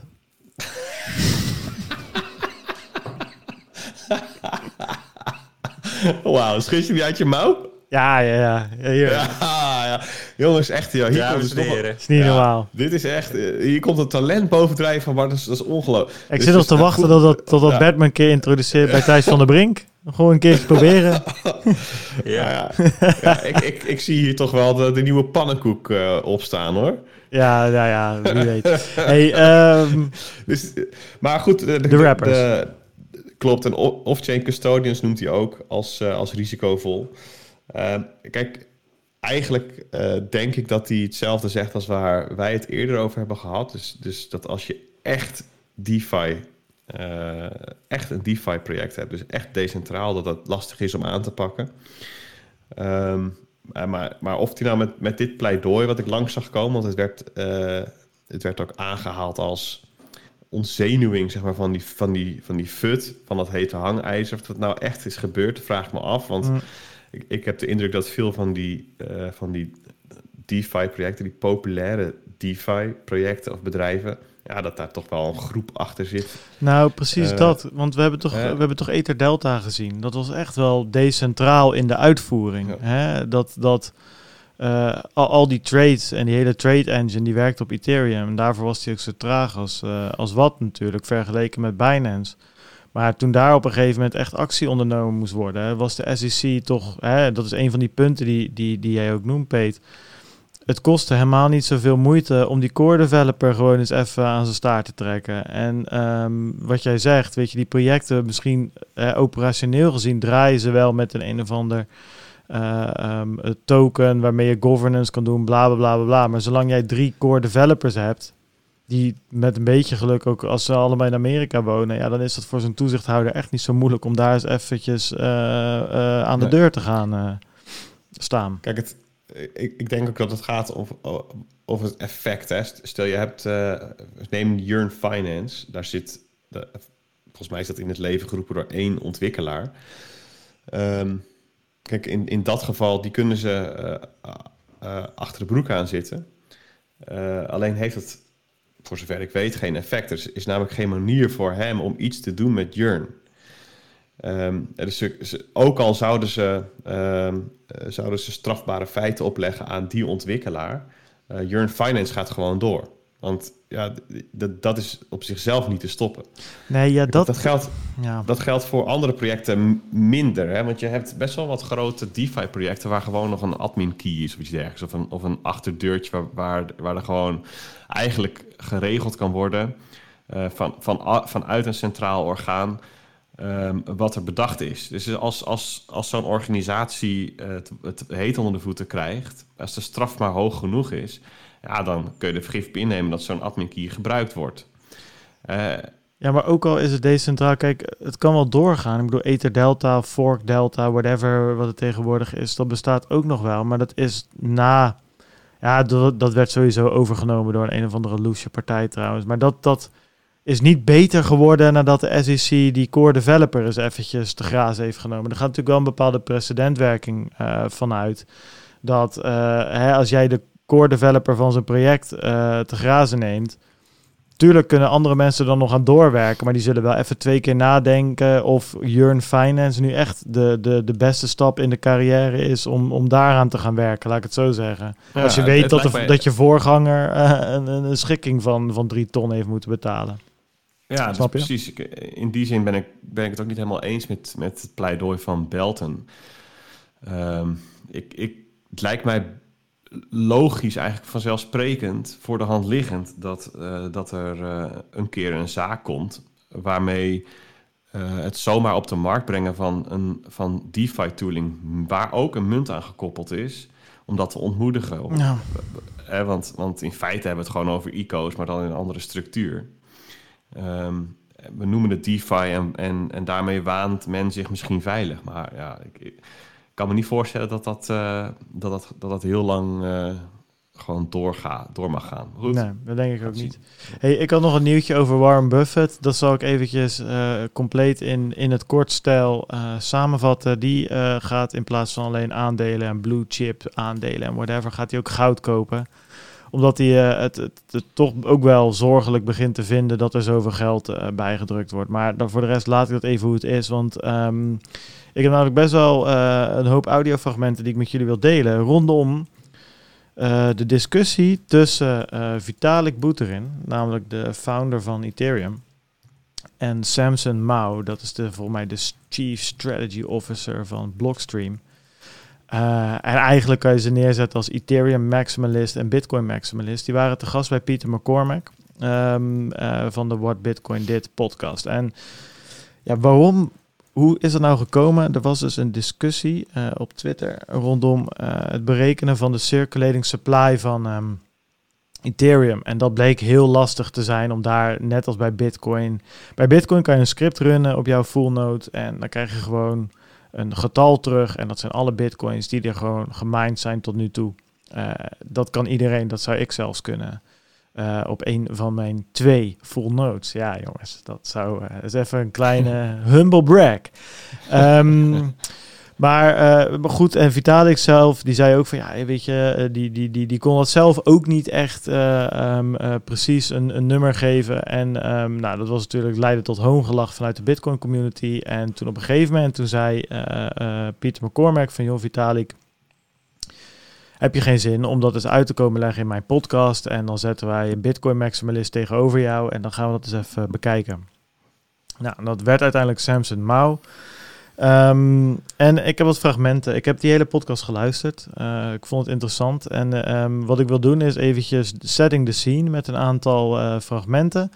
En daarna heb ik eigenlijk twee wat langere uh, fragmenten uitgekozen over wat onderwerpen die in de podcast naar voren kwamen, waar wij het ook over kunnen hebben, omdat ik vond dat die niet helemaal ja, tot hun recht kwamen.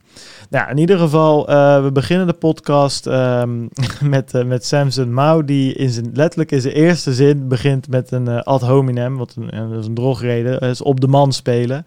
Dus die begint hiermee. Samson, what about you? Why do you think this war is going on between Bitcoiners and Ethereum people?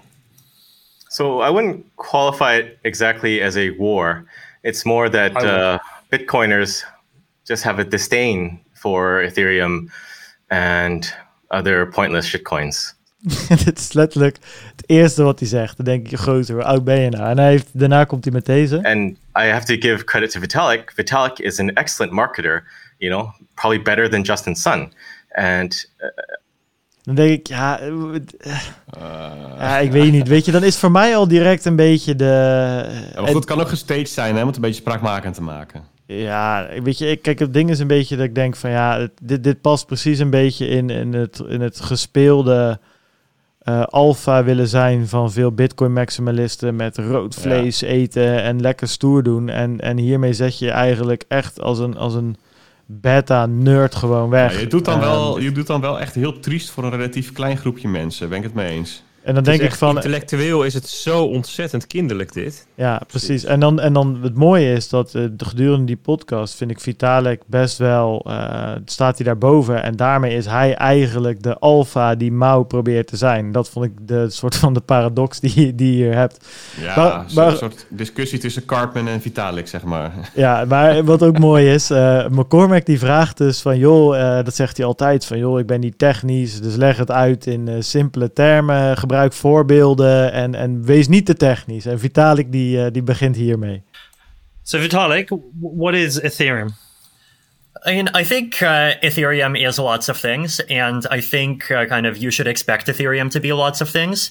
So, like, one of the analogies that I would use is if look at something like C, right? It's a uh, denk ja, gast. dat, is weer, dat is weer de andere kant, weet je wel. Dan vraag je, hou het... Dat koop je bij de bakker, toch? ja, precies. Hou het nou even simpel. Dus uh, die kwam, nou ja, dus de toon is gezet. Um, wat, ik, wat mij ook opviel uh, is, is, en van Samson Mao kan ik, kan ik me dat voorstellen. Van McCormack vond ik het een beetje tegenvallen. Is uh, dat, dat ze eigenlijk de, een beetje de standaard dingen over Ethereum eigenlijk niet wisten.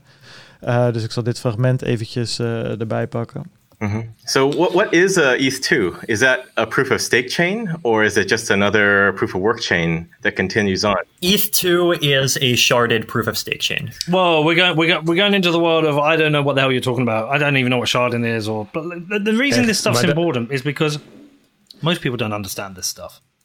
Ja, denk ja, gast, weet je, kijk, natuurlijk hoef je sharding niet helemaal technisch uit te kunnen leggen, maar het is, ja, EVE 2.0. Ja, dat is wel een merk met Cormac, hè? Die houdt zichzelf echt onwijs van de domme. Ja, nou, ja maar wat hij dus hiermee doet, is elke keer als het gesprek enigszins interessant werd, en als er enigszins een goed punt werd gemaakt, dan sloeg hij het dood door te zeggen: Oh, oh, oh, oh, oh hier snap ik geen hol van. Hier is een woord met meer dan drie letters. Oenka, oenka, oenka. Echt kappen nou.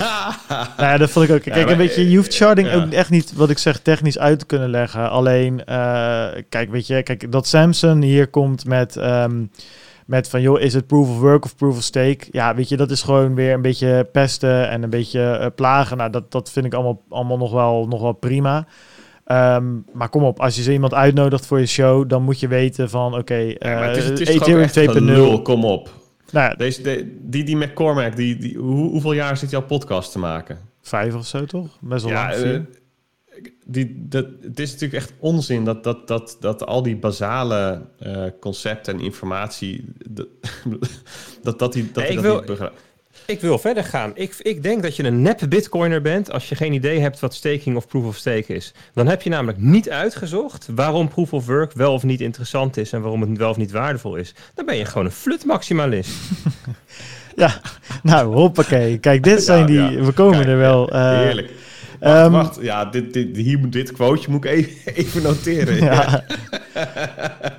deze, kan wel eens, deze kan ik wel eens een snippet van maken. Die kan wel eens op Twitter eh, terecht gaan komen. Hey, um, ik, ik, ik, ik meen dat echt, echt serieus. Je kan, bedoel, als jij um, een willekeurige ideologie of filosofie of, of religie of whatever voor soort gedachtegoed interessant vindt, je gaat het onderzoeken, dan, ga je, dan is misschien wel het punt waar je begint, bekijken hoe het, hoe het anders is dan andere dingen, hoe het, hoe het verschilt van andere dingen, wat, wat het speelveld is waarin het zich bevindt. Je kunt niet naar proof of work kijken en dan zeggen, god, dit is briljant, terwijl je geen enkel idee hebt wat voor andere manieren er zijn om consensus te bereiken. en wat daar dan de problemen mee zijn en hoe dat zich. Dus, dus, en kijk, en als je nou zegt van ja, ik, eh, er is nog zoiets en, um, je hebt nog een soort van federated, distributed, vaag uh, stemrondes-achtig ding wat een of andere experimentele coin gebruikt en je, en je hebt dat niet paraat, dat begrijp ik. Ja, als je mij nu zou vragen, leg even uit hoe het ook alweer zit bij EOS, dan zou ik het ook even moeten opzoeken hoe het ook weer precies zat. Maar dat bedoel prima. Maar zeg maar, het, gaat, het gaat erom dat, dat, precies, het gaat erom dat je voor jezelf de, de, beslissingen en de uitspraken die je doet kan onderbouwen. Ja. Ik denk dat er best veel mensen zijn die vanuit een maximalistisch perspectief heel veel dingen gewoon aan de kant schuiven zonder dat ze enig idee hebben wat ze precies aan de kant schuiven. Nou ja, precies. sharding, bedoel, en, en dat, dat vond ik het interessante, en ik, daar vond ik ook Vitalik niet goed uit de verf komen, dat um, er zijn dingen die Ethereum moet oplossen, die Bitcoin niet hoeft op te lossen, omdat ze die dingen niet doen. Hè? En, en dat is dan heel makkelijk als bitcoin om te zeggen, ja, dat is allemaal complexiteit. Dat is allemaal onnodige complexiteit. Nee, die complexiteit is niet onnodig als je ermee wil doen wat Ethereum mee wil doen. Ja. Ik bedoel hetzelfde als zeggen van, ja, eh, in een auto is een katalysator. Dat is allemaal onnodige complexiteit. Mijn fiets heeft dat niet. Nee, maar met je fiets kun je niet met je caravan naar Frankrijk en met je auto wel. Het is net even de vraag, wat wil je ermee? En ze zijn dus onwijs, nou ja, de, de grap is, ze zijn onwijs appels met peren aan het vergelijken. En dat is juist het commentaar wat zij op Vitalik hebben. Dus het zegt, die gasten die, die nou, hebben ze, ze, zitten, voor hun kop. Zo zitten, nog wat, zo zitten nog wat meer uh, inconsistenties uh, in het verhaal. Ik had op een gegeven moment namelijk zegt uh, Samson Mao zegt, zegt het volgende. Right, but that is very anti-free market, saying oh. it should not cost that much. That's uh, hmm. Soviet-type economic planning. No, so if the God, you remember the God plan, that's a, that's a central planning agency that sets the levels of production, wages, and prices of goods. Whereas I think most Bitcoiners are very free market and capitalist, which is, you know, transactions will cost what they cost. And on the isn't that the same with Ethereum? I mean, on the other that, hand, Bitcoin has a very preset parameter for the uh, cost of reading the chain or and of the block size, right? Whereas in Ethereum, you know, you have miners and miners can kind of vote the block size up or down. So. Maar wat ik, kijk, wat ik, wat ik wel interessant vind hier is dat. Um, Sam, Samson Mao zegt hier van oké, bitcoiners zijn heel erg free market. En, en het ging erom dat Vitalik ooit eens gezegd heeft dat ehm, een, transactie op het internet, of de money of the internet, um, dus Ethereum of Bitcoin of whatever, moet niet meer dan 5 cent transactiekosten um, uh, kosten. En Samson Mao zegt hier van joh, dat is niet free market, dat is een soort communistische instelling.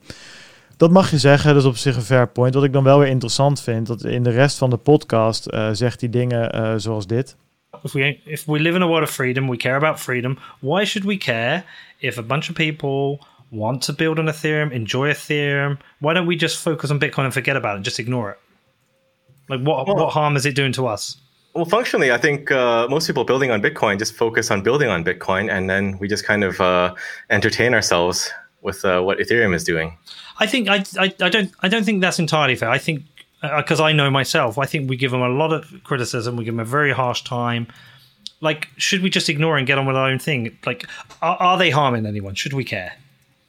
I, I think they are harming a lot of people. A lot of people are losing money um, on DeFi and everything. I, I don't feel there's enough uh, disclaimer being put on a lot of these projects. Nou, dat vind ik interessant. Want ik bedoel, eh, disclaimers, consumentbescherming, dat soort dingen. Dat staat volgens mij weer haaks op het compleet vrije markt wat hij net oppert. En daarna komt hij bijvoorbeeld met dit. So what happens to the miners when you guys shift over to 2.0? Do they just go bankrupt or they move they to ETC?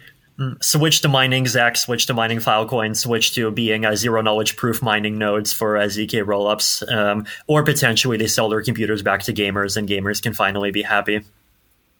Kijk, en dat denk ik van ja, dat, en da, daar zat een beetje dat hele pleidooi van Mao uh, vol mee. Het, hij sprak zichzelf constant een beetje tegen. En dat is zonde, want daar was in zijn boosheid en in, en in zijn drang om, om maar harde claims te maken. Um, ja, moest hij constant voorbeelden uit zijn mouw schudden. En ja, weet je dan, als je dat, nee, maar als je dat spontaan doet, dan... Uit zijn Samson mouw. Ja, uit zijn Samson mouw, ja, inderdaad, ja. Nou, die schudde ik dus uit mijn uh, ja, mouw zonder ja. dat ik het wist. Ja, dat, dat ben je natuurtalent. Dus goed, nou ja, en, maar het begint nu een beetje te lijken alsof ik hier een soort van uh, um, Samson mouw bashing show wil houden. Ik vond hem ook heel zwak, zal ik heel eerlijk in zijn. Dat vond ik echt zonde, want er was veel meer uit te halen. En, het, en ik nou, denk... maar de, als je zo alles op een rij zet, die zes fragmenten, dat klinkt wel heel primitief en kinderachtig. Nou ja, kijk, ik denk... Elke keer gezocht ja, was het ook. Kijk, weet naar, je, ik... naar ik het steken van, van Ethereum en, en, en het... En het ik zou, ja, nog één, is- ik zou nog één voorbeeld geven om dit, om, dit, om dit stuk mee, om de inleiding een beetje mee af te sluiten. Zeg maar. Ik heb een fragment van eh, Vitalik. Eh, en er wordt gevraagd wat de pluspunten van Bitcoin zijn. En dat ga ik vergelijken met eh, dezelfde vraag die Mao krijgt en dan de negatieve punten van Bitcoin. Dus ze worden eigenlijk gevraagd eigenlijk argumenten tegen hun eigen standpunt eh, in te brengen.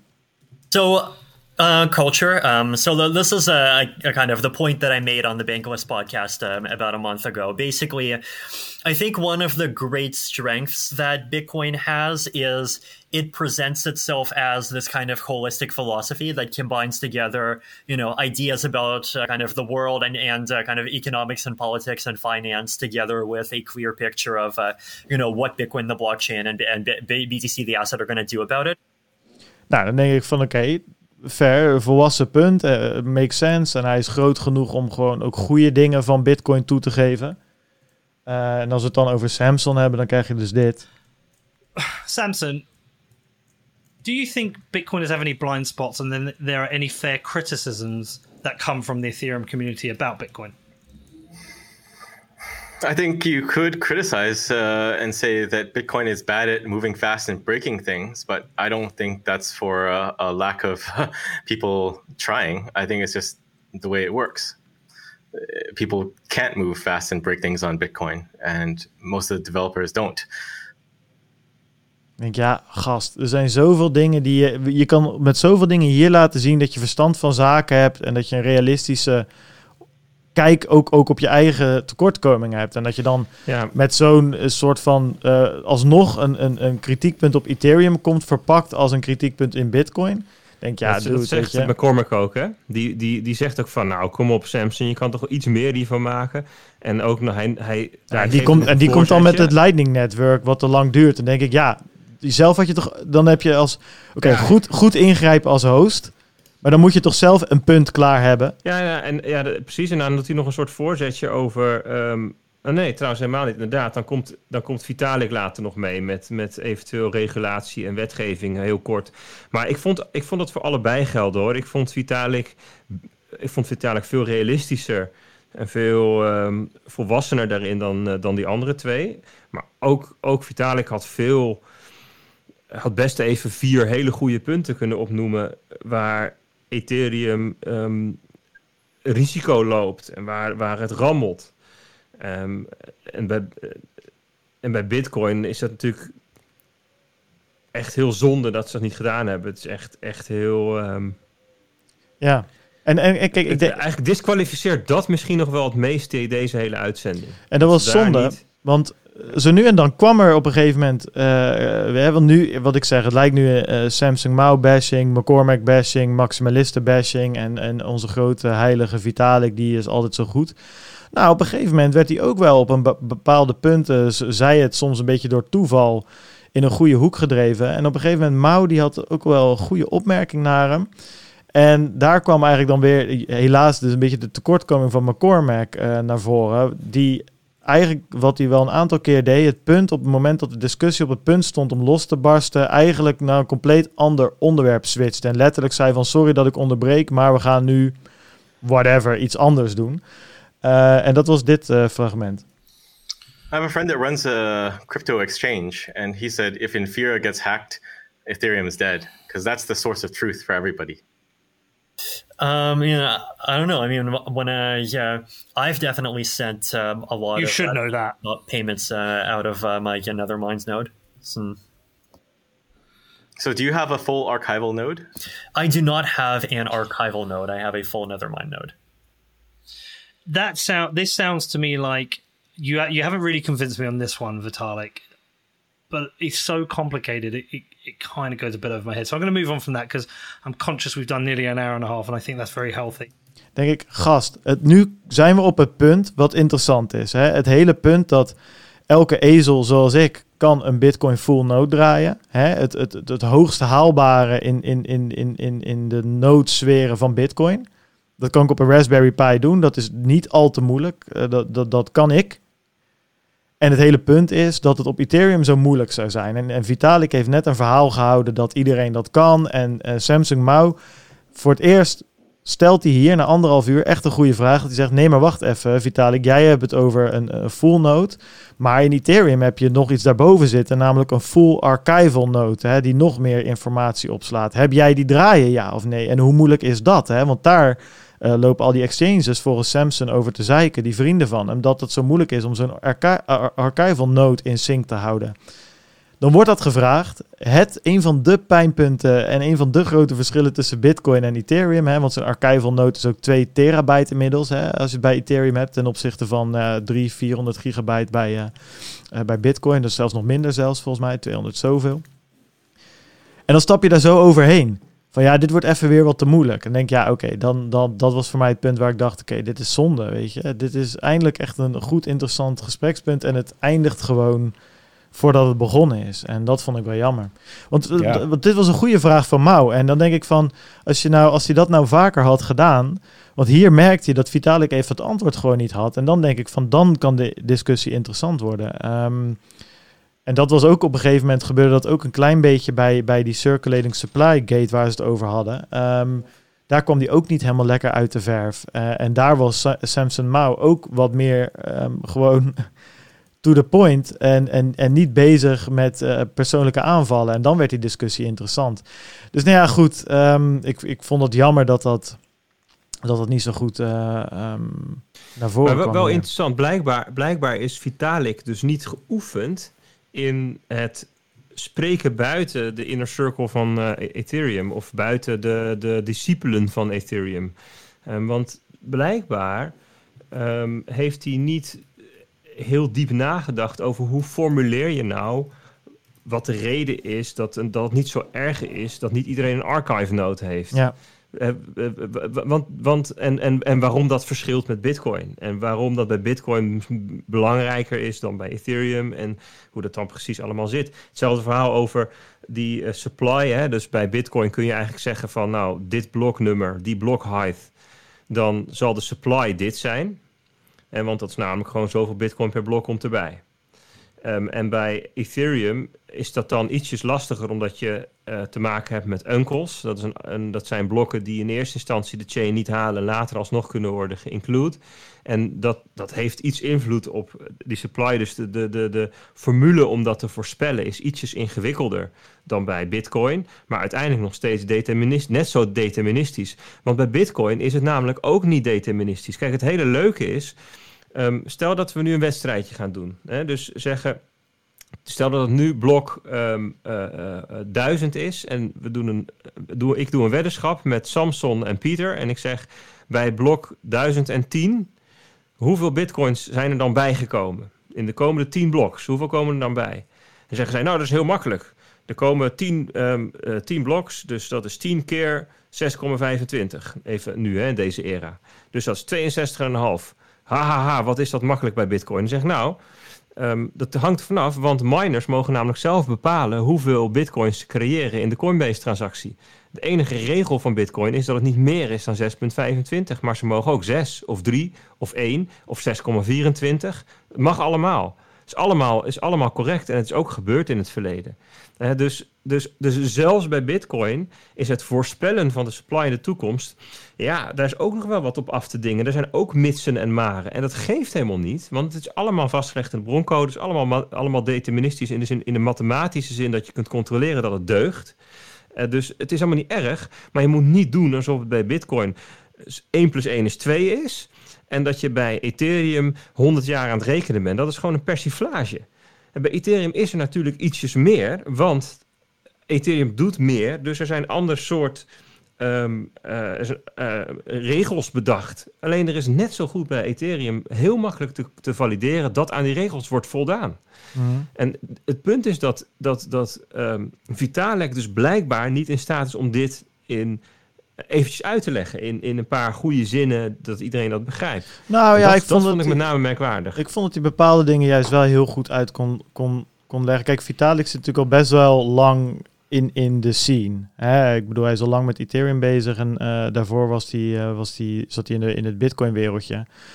Kijk, weet je wat het is? En die gozer is gewoon overduidelijk extreem slim. Uh, of in ieder geval extreem hoog IQ, hoe intelligent, hoe je het wil noemen.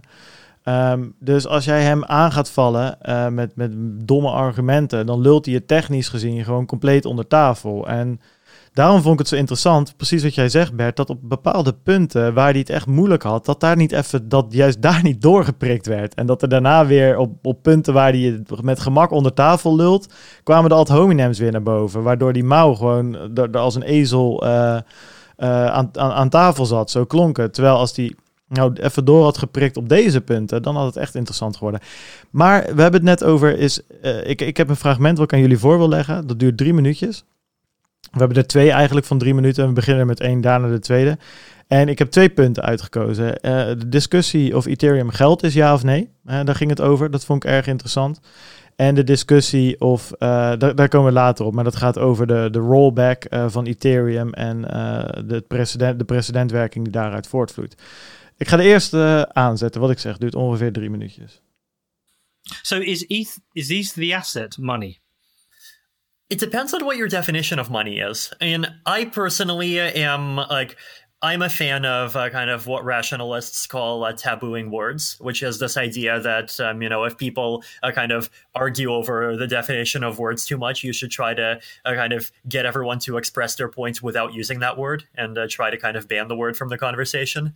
Um, and I think like the word money does uh, kind of combine together a lot of different concepts. So, like for example, people talk about you know unit of account, medium of exchange, store of value.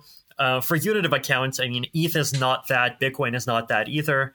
Um, for medium of exchange, um, I mean, Bitcoin gets uh, gets used for that, and ETH gets used for that sometimes. Like, uh, for example, uh, e- a couple, a few months ago, I actually uh, used ETH to uh, pay for dinner at a uh, at a restaurant when I was at a hackathon in London. So you know th- those kinds of things happen. There's a lot of things that kind of charge in ETH. Um, ETH as store of value, that's definitely something that people do use ETH for. Um, there's also this uh, kind of ETH as gas uh, use case um, that basically ETH is the medium of exchange that is used for uh, transaction fees, and with uh, Okay. you know, Well, so so what we're saying is when we talk about Bitcoin, we talk about it is a uh, store of value and a medium of exchange. And you're saying essentially Ethereum can be the same. Okay, I, I accept that argument.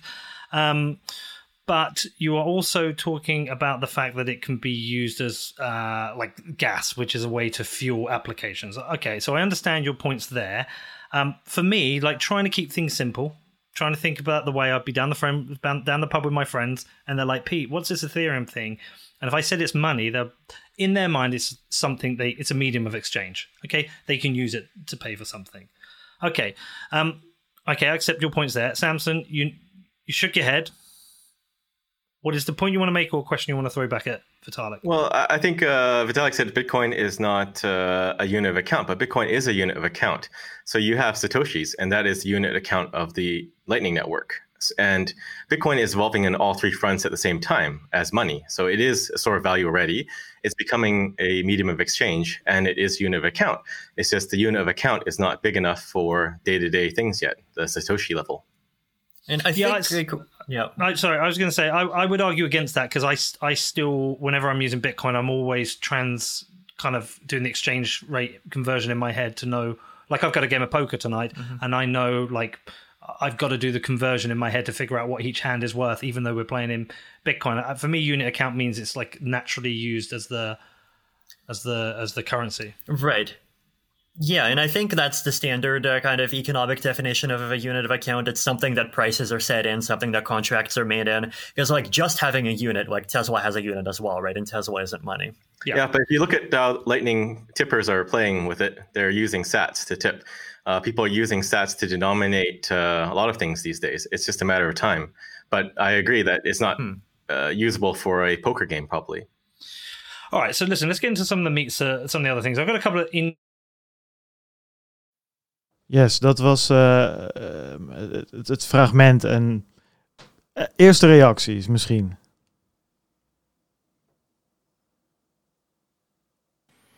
Ja, Peter heeft zijn ding op mute staan, dus laat Ja. ik het Oh, maar sorry. zeggen. Oh, zit daar lekker- Ik, ik, ik was aan het praten en ja, joh, ik, ik zat helemaal weg te dromen bij, eh, bij, bij dat fragment. Joh. De, nee, maar de, de kernvraag die wordt gesteld is: is iets geld? Ja, precies. En, en wat, ik, ehm, eh, eh, wat ik wel jammer vind, is dat ze dan. Ja, het blijft een beetje in een, eh in een camphanenmodus hangen. In plaats van dat, ze, dat er dan objectief gesproken wordt over wat is geld dan. Maar ik vind. ehm, eh, eh, ik, ik had een Nou ja, interessante Vitalik- lecture daar. Vitalik die, Daarover, die, die, oh. die zegt die drie... Ja, ik laat je je verhaal afmaken hoor. Maar Vitalik die stelt dus dat het die drie dingen zijn. Ruilmiddel, rekeneenheid en oppotmiddel. Dat, dat, dat is de gangbare definitie. Is dat ook wat in die Nou, lecture voorkwam? Of, eh? Nee, niet helemaal. Kijk, eh, uit- uiteindelijk is geld een maatschappelijke en sociale constructie. Eh, en ehm, eh, ik, ik luisterde een lecture van, ehm, eh, van iemand die sprak op, de, op, op ja, Mises University, of Mises Institute, die heeft elk jaar een, eh, een vrij uitgebreide conferentie, zijn een aantal dagen, en daar sprak iemand over.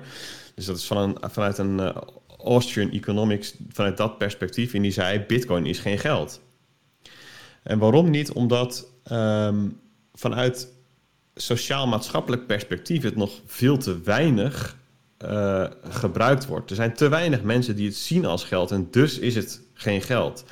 Het, je kunt er niet overal mee betalen tussen aanhalingstekens. Dus de acceptatie ervan is nog eh, ondermaats om te stellen dat het geld is. Ja, tuurlijk, je kunt ermee betalen, je kunt erin rekenen.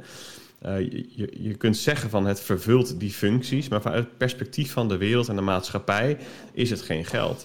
En ik denk als je dat, dat perspectief ook toepast op deze discussie, ehm, ja, dan zou je vanuit beide deelnemers eh, iets wat terughoudendheid verwachten en stellen van ja, weet je, je, je kunt met beide eh, kun je die functies vervullen.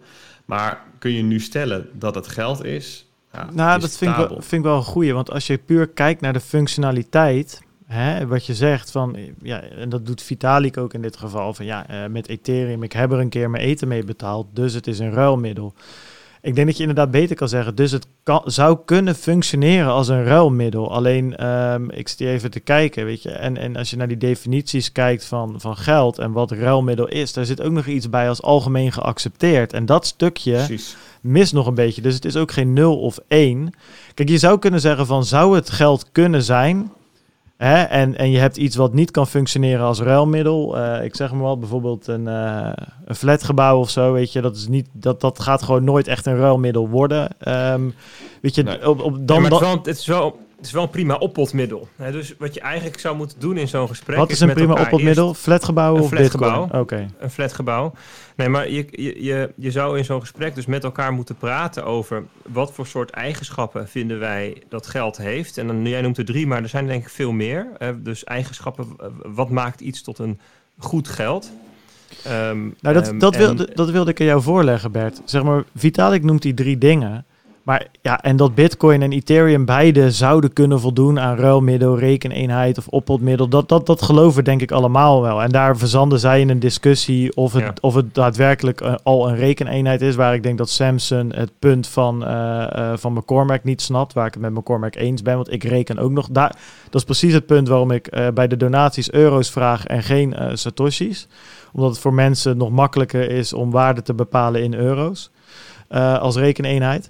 Mijn punt is een beetje, kijk, het grote verschil is natuurlijk dat Bitcoin een hele duidelijke eh, eh, max aan de supply heeft, 21 miljoen. En, en terwijl bij, bij Ethereum, ook met die supply gate, was het weer duidelijk van, nou, wij, wij, wij willen wel misschien wat inflatie hebben of geen inflatie, we willen daar wat meer, ja, wat meer aan kunnen sleutelen.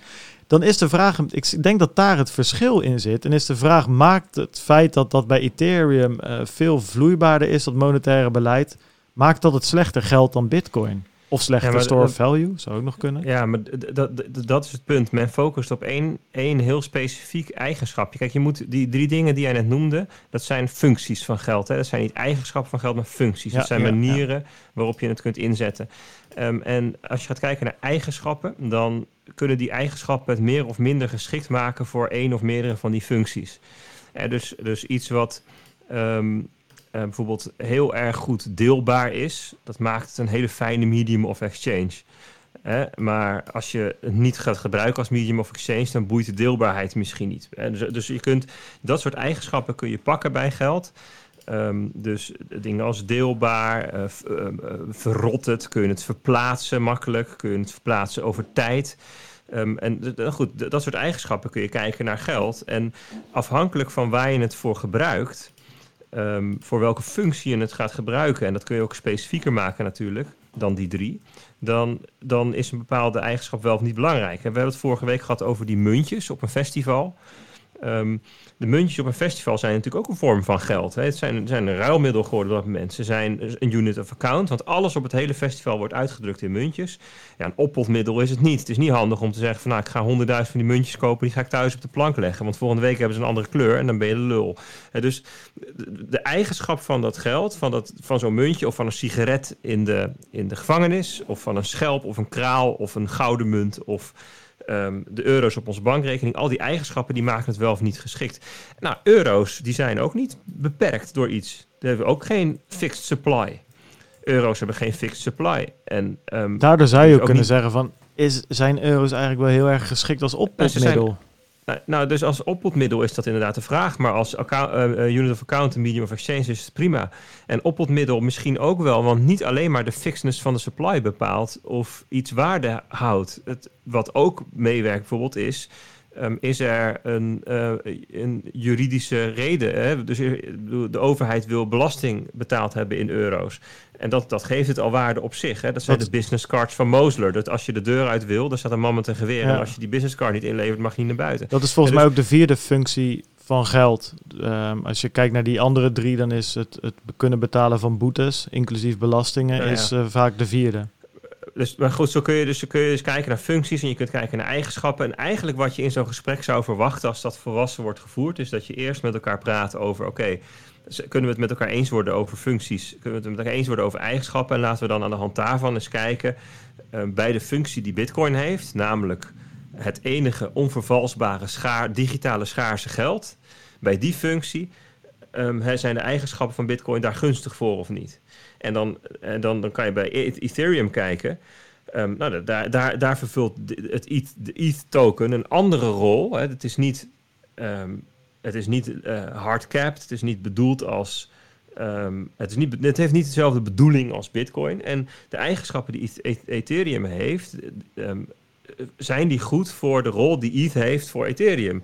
En dan zou je daar iets over kunnen zeggen. Ja of nee, misschien wel, misschien niet. Nou, dan is een eh, kritiekpunt altijd geweest dat er de, de inflatie vrij hoog is.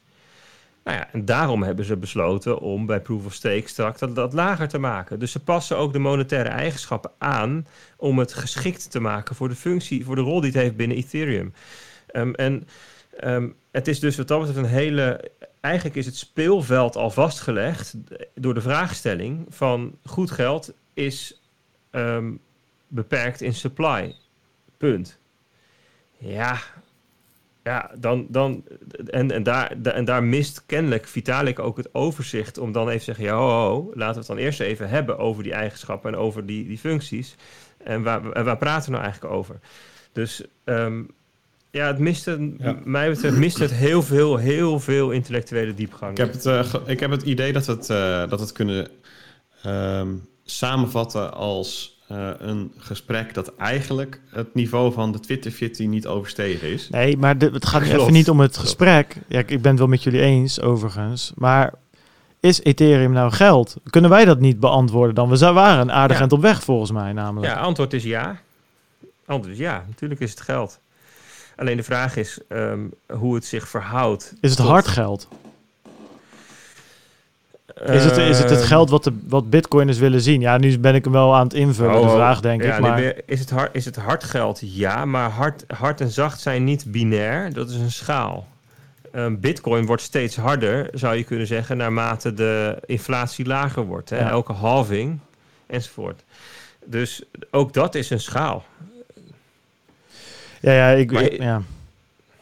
Ja, ik denk gewoon dat dat, weet je, zoals die vraag gewoon gesteld werd in, in de podcast, het was gewoon zonde. Want kijk, het ding is natuurlijk, kijk, ik denk dat bitcoiners en bitcoin, dat, het, wa- wat je net ook in de, po- eh, hiervoor ook aangaf, Bert, zeg maar, in, weet je, het is ontstaan als, als, als, als hedge tegen het systeem, als, als afzetbeweging bijna tegen het systeem en alles wat daarbij hoort. En dat zijn banken en dat is monetair beleid en dat is geld bijdrukken en, en dit is de store of value. En ik denk ook dat, dat Bitcoin ook weer, want het was natuurlijk peer-to-peer digital cash hè, in, de, in, in de whitepaper. En ik denk dat dat, daar ging het ook nog even over. En toen kwam Samson Mouw van ja, dat daar bedoelde Satoshi niet mee cash, maar eh, als in een paar bankbiljetten, maar complete eh, pallets met cash die over de wereld gevlogen moeten worden. Ik denk van nou ja, dat weet je, om een soort van de narrative te kunnen maken dat, ehm, dat het niet uitmaakt dat, dat, dat je geen euro eh, betaling kan doen via bitcoin. Hè? Eh,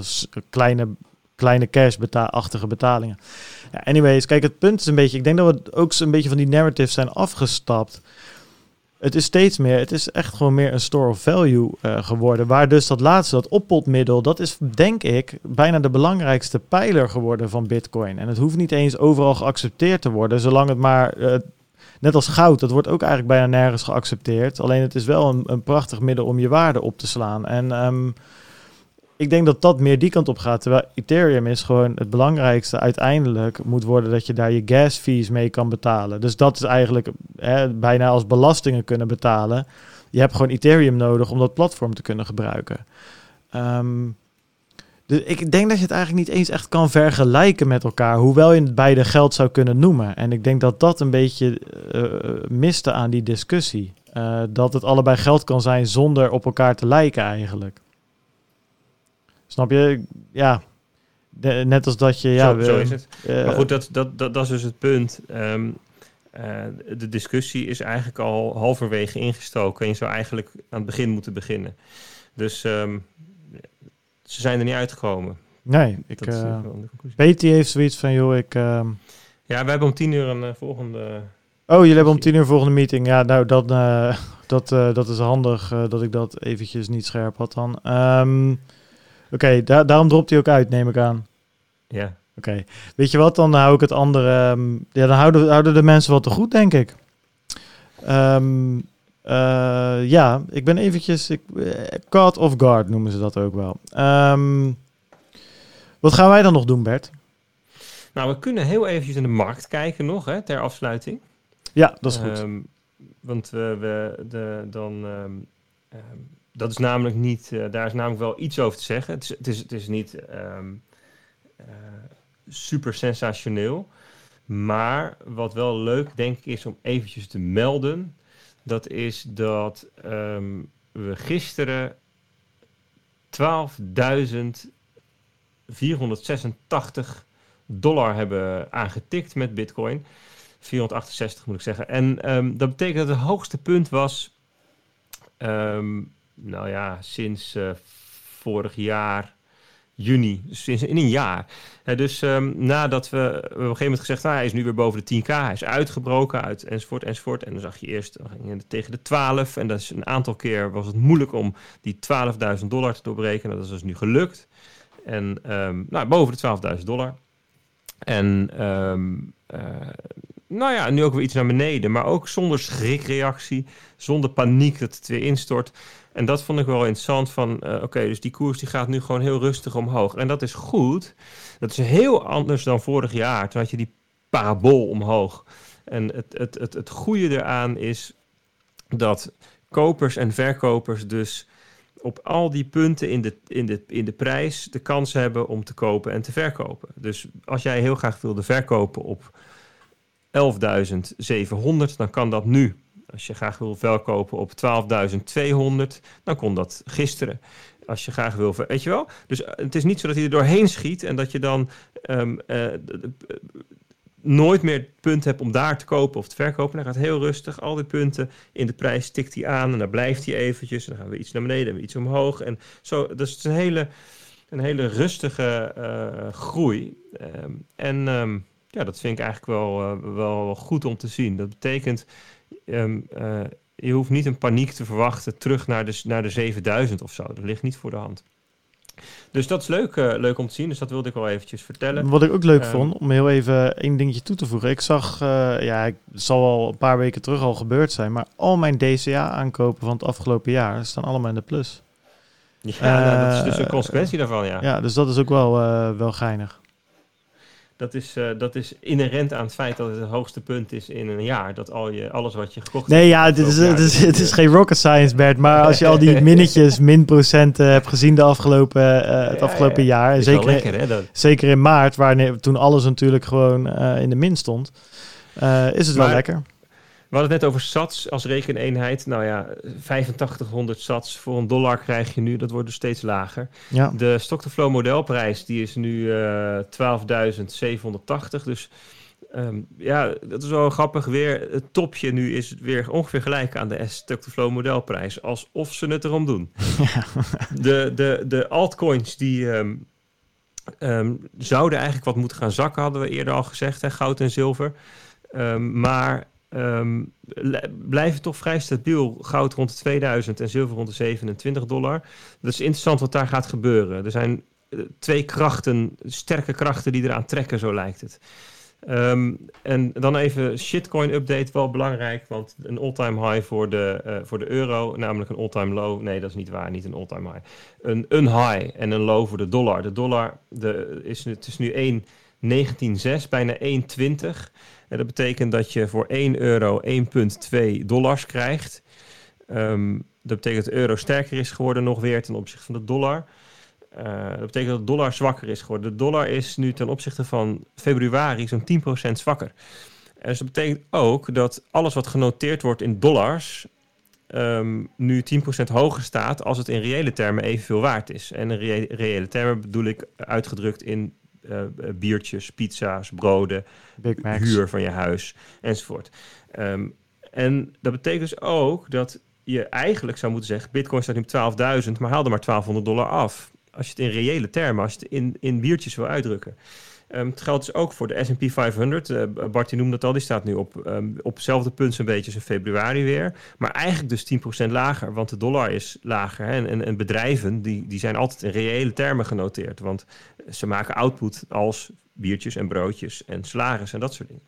Ja. Dus, ehm, dus de, zeg maar de, de, de, de, de, de, de volatiliteit van zo'n munt, hè, dus van de dollar, is natuurlijk niet zo super hoog als in het gaat niet 10% per dag omhoog of omlaag. Weet je, dat soort candles heb je niet. Het zijn altijd kleine stapjes. Maar al die kleine stapjes bij elkaar is wel 10% uh, zwakkere dollar ten opzichte van um, uh, maart. Nou, dat is iets wat, um, waar Trump ooit om vroeg, maar wat nu dus ook uh, heel veel speculatie geeft voor zwakte van de Amerikaanse economie en zo. Dus dat, er is daar best wel wat gerommel en wat, wat onrust. Voor ons Nederlanders is het gunstig in zoverre dat we dus goedkoper Amerikaanse zooi kunnen kopen. Nou, precies. Maar ja. als bitcoiner is het ongunstig, want voor ons, voor bitcoiners, ja, wij denken toch in dollars en wij krijgen dus minder euro's voor onze bitcoin dan we Nou, daar hadden we, daar hadden we natuurlijk vorige week of die weken voor over dat 10.000 nu of 12.000 dollar nu is dus niet hetzelfde als eh 12.000 dollar of 10.000 dollar een, eh, een paar maanden terug. Klopt. Ehm, dus de bitcoin is in euro's gezien net door de 10.000 euro heen. En dat Ja. was ook aanleiding deze week om voor een aantal nieuwsoutlets om daar toch even een berichtje over te schrijven. Ja, nu.nl eh, wat- maar nu.nl, die, die kwamen, de bitcoin is boven de 10.000 euro. Eerst was die eronder, daarvoor was die dus soms ook boven en daarvoor eronder. Punt. Ja. Nou, ik mocht, ik mocht dus vorige week, eh, was het geloof ik, ehm, bij uh, nou, anderhalf week geleden alweer, mocht ik op Radio 1 wat vertellen. Dat was een goed stuk inderdaad. Dat hebben we het niet meer over gehad. Maar dat was eh, dat eh, complimenten nog daarvoor, eh, Bert. Dat was goed. Ja, dankjewel. Ja, best spannend, best wel weer anders. Toch weer een heel ander publiek, mainstream. Ehm, eh, redelijk primetime op Radio 1 om wat te mogen vertellen over bitcoin. De aanleiding was 10.000 euro. Daar stond hij toen zo'n beetje rondom te dansen. Ehm, en ehm, nou ja, blijkbaar is dat, zijn, zijn dat dus toch momenten dat, dat iedereen even opkijkt van zijn krantje en zegt: hey, er gebeurt wat. Dus nou ja, dat is leuk voor de komende half jaar wellicht. ehm, nog meer aanknopingspunten. ja, kijk, Goed, ik uit, denk dat we qua, qua marktupdate hier even bij moeten houden. ja, nee, zeker. Ja, kijk, ik denk uiteindelijk prijs is gewoon hetgeen... Kijk, je kan goede verhalen hebben en je kan podcasts maken en je kan filmpjes maken en je kan mensen proberen te overtuigen. En uiteindelijk moet die prijs volgen en dan, eh, dan raken de mensen die niet door woorden overtuigd kunnen worden vanzelf wel overtuigd van, eh, van wat wij eh, van Bitcoin vinden. En maar ja, dan zijn ze wel te laat of te laat als het gaat om hun eigen waarde behouden. Bert, thanks. Peter, mocht je nog luisteren, mocht je nog een keertje terugkijken, ook bedankt. Ehm, ja, vind je de podcast leuk? Volg ons op Telegram, join ons op Twitter of andersom. Dat werkt misschien nog beter. De links kan je vinden op www.satoshiradio.nl. Check ook www.lekkercryptisch.nl. Met een beetje geluk vind je daar een samenvatting van deze aflevering. Uh, en je kan ons ook op diverse manieren steunen. Of eigenlijk op één manier, uh, via onze eigen BTCP-server. Uh, en natuurlijk door gewoon leuke berichtjes te sturen op Twitter en op Telegram. Dat vinden we ook altijd fantastisch. Nou Bert, nogmaals thanks. Jullie allemaal bedankt voor het luisteren. En graag tot volgende week. Adios. Joe, doei.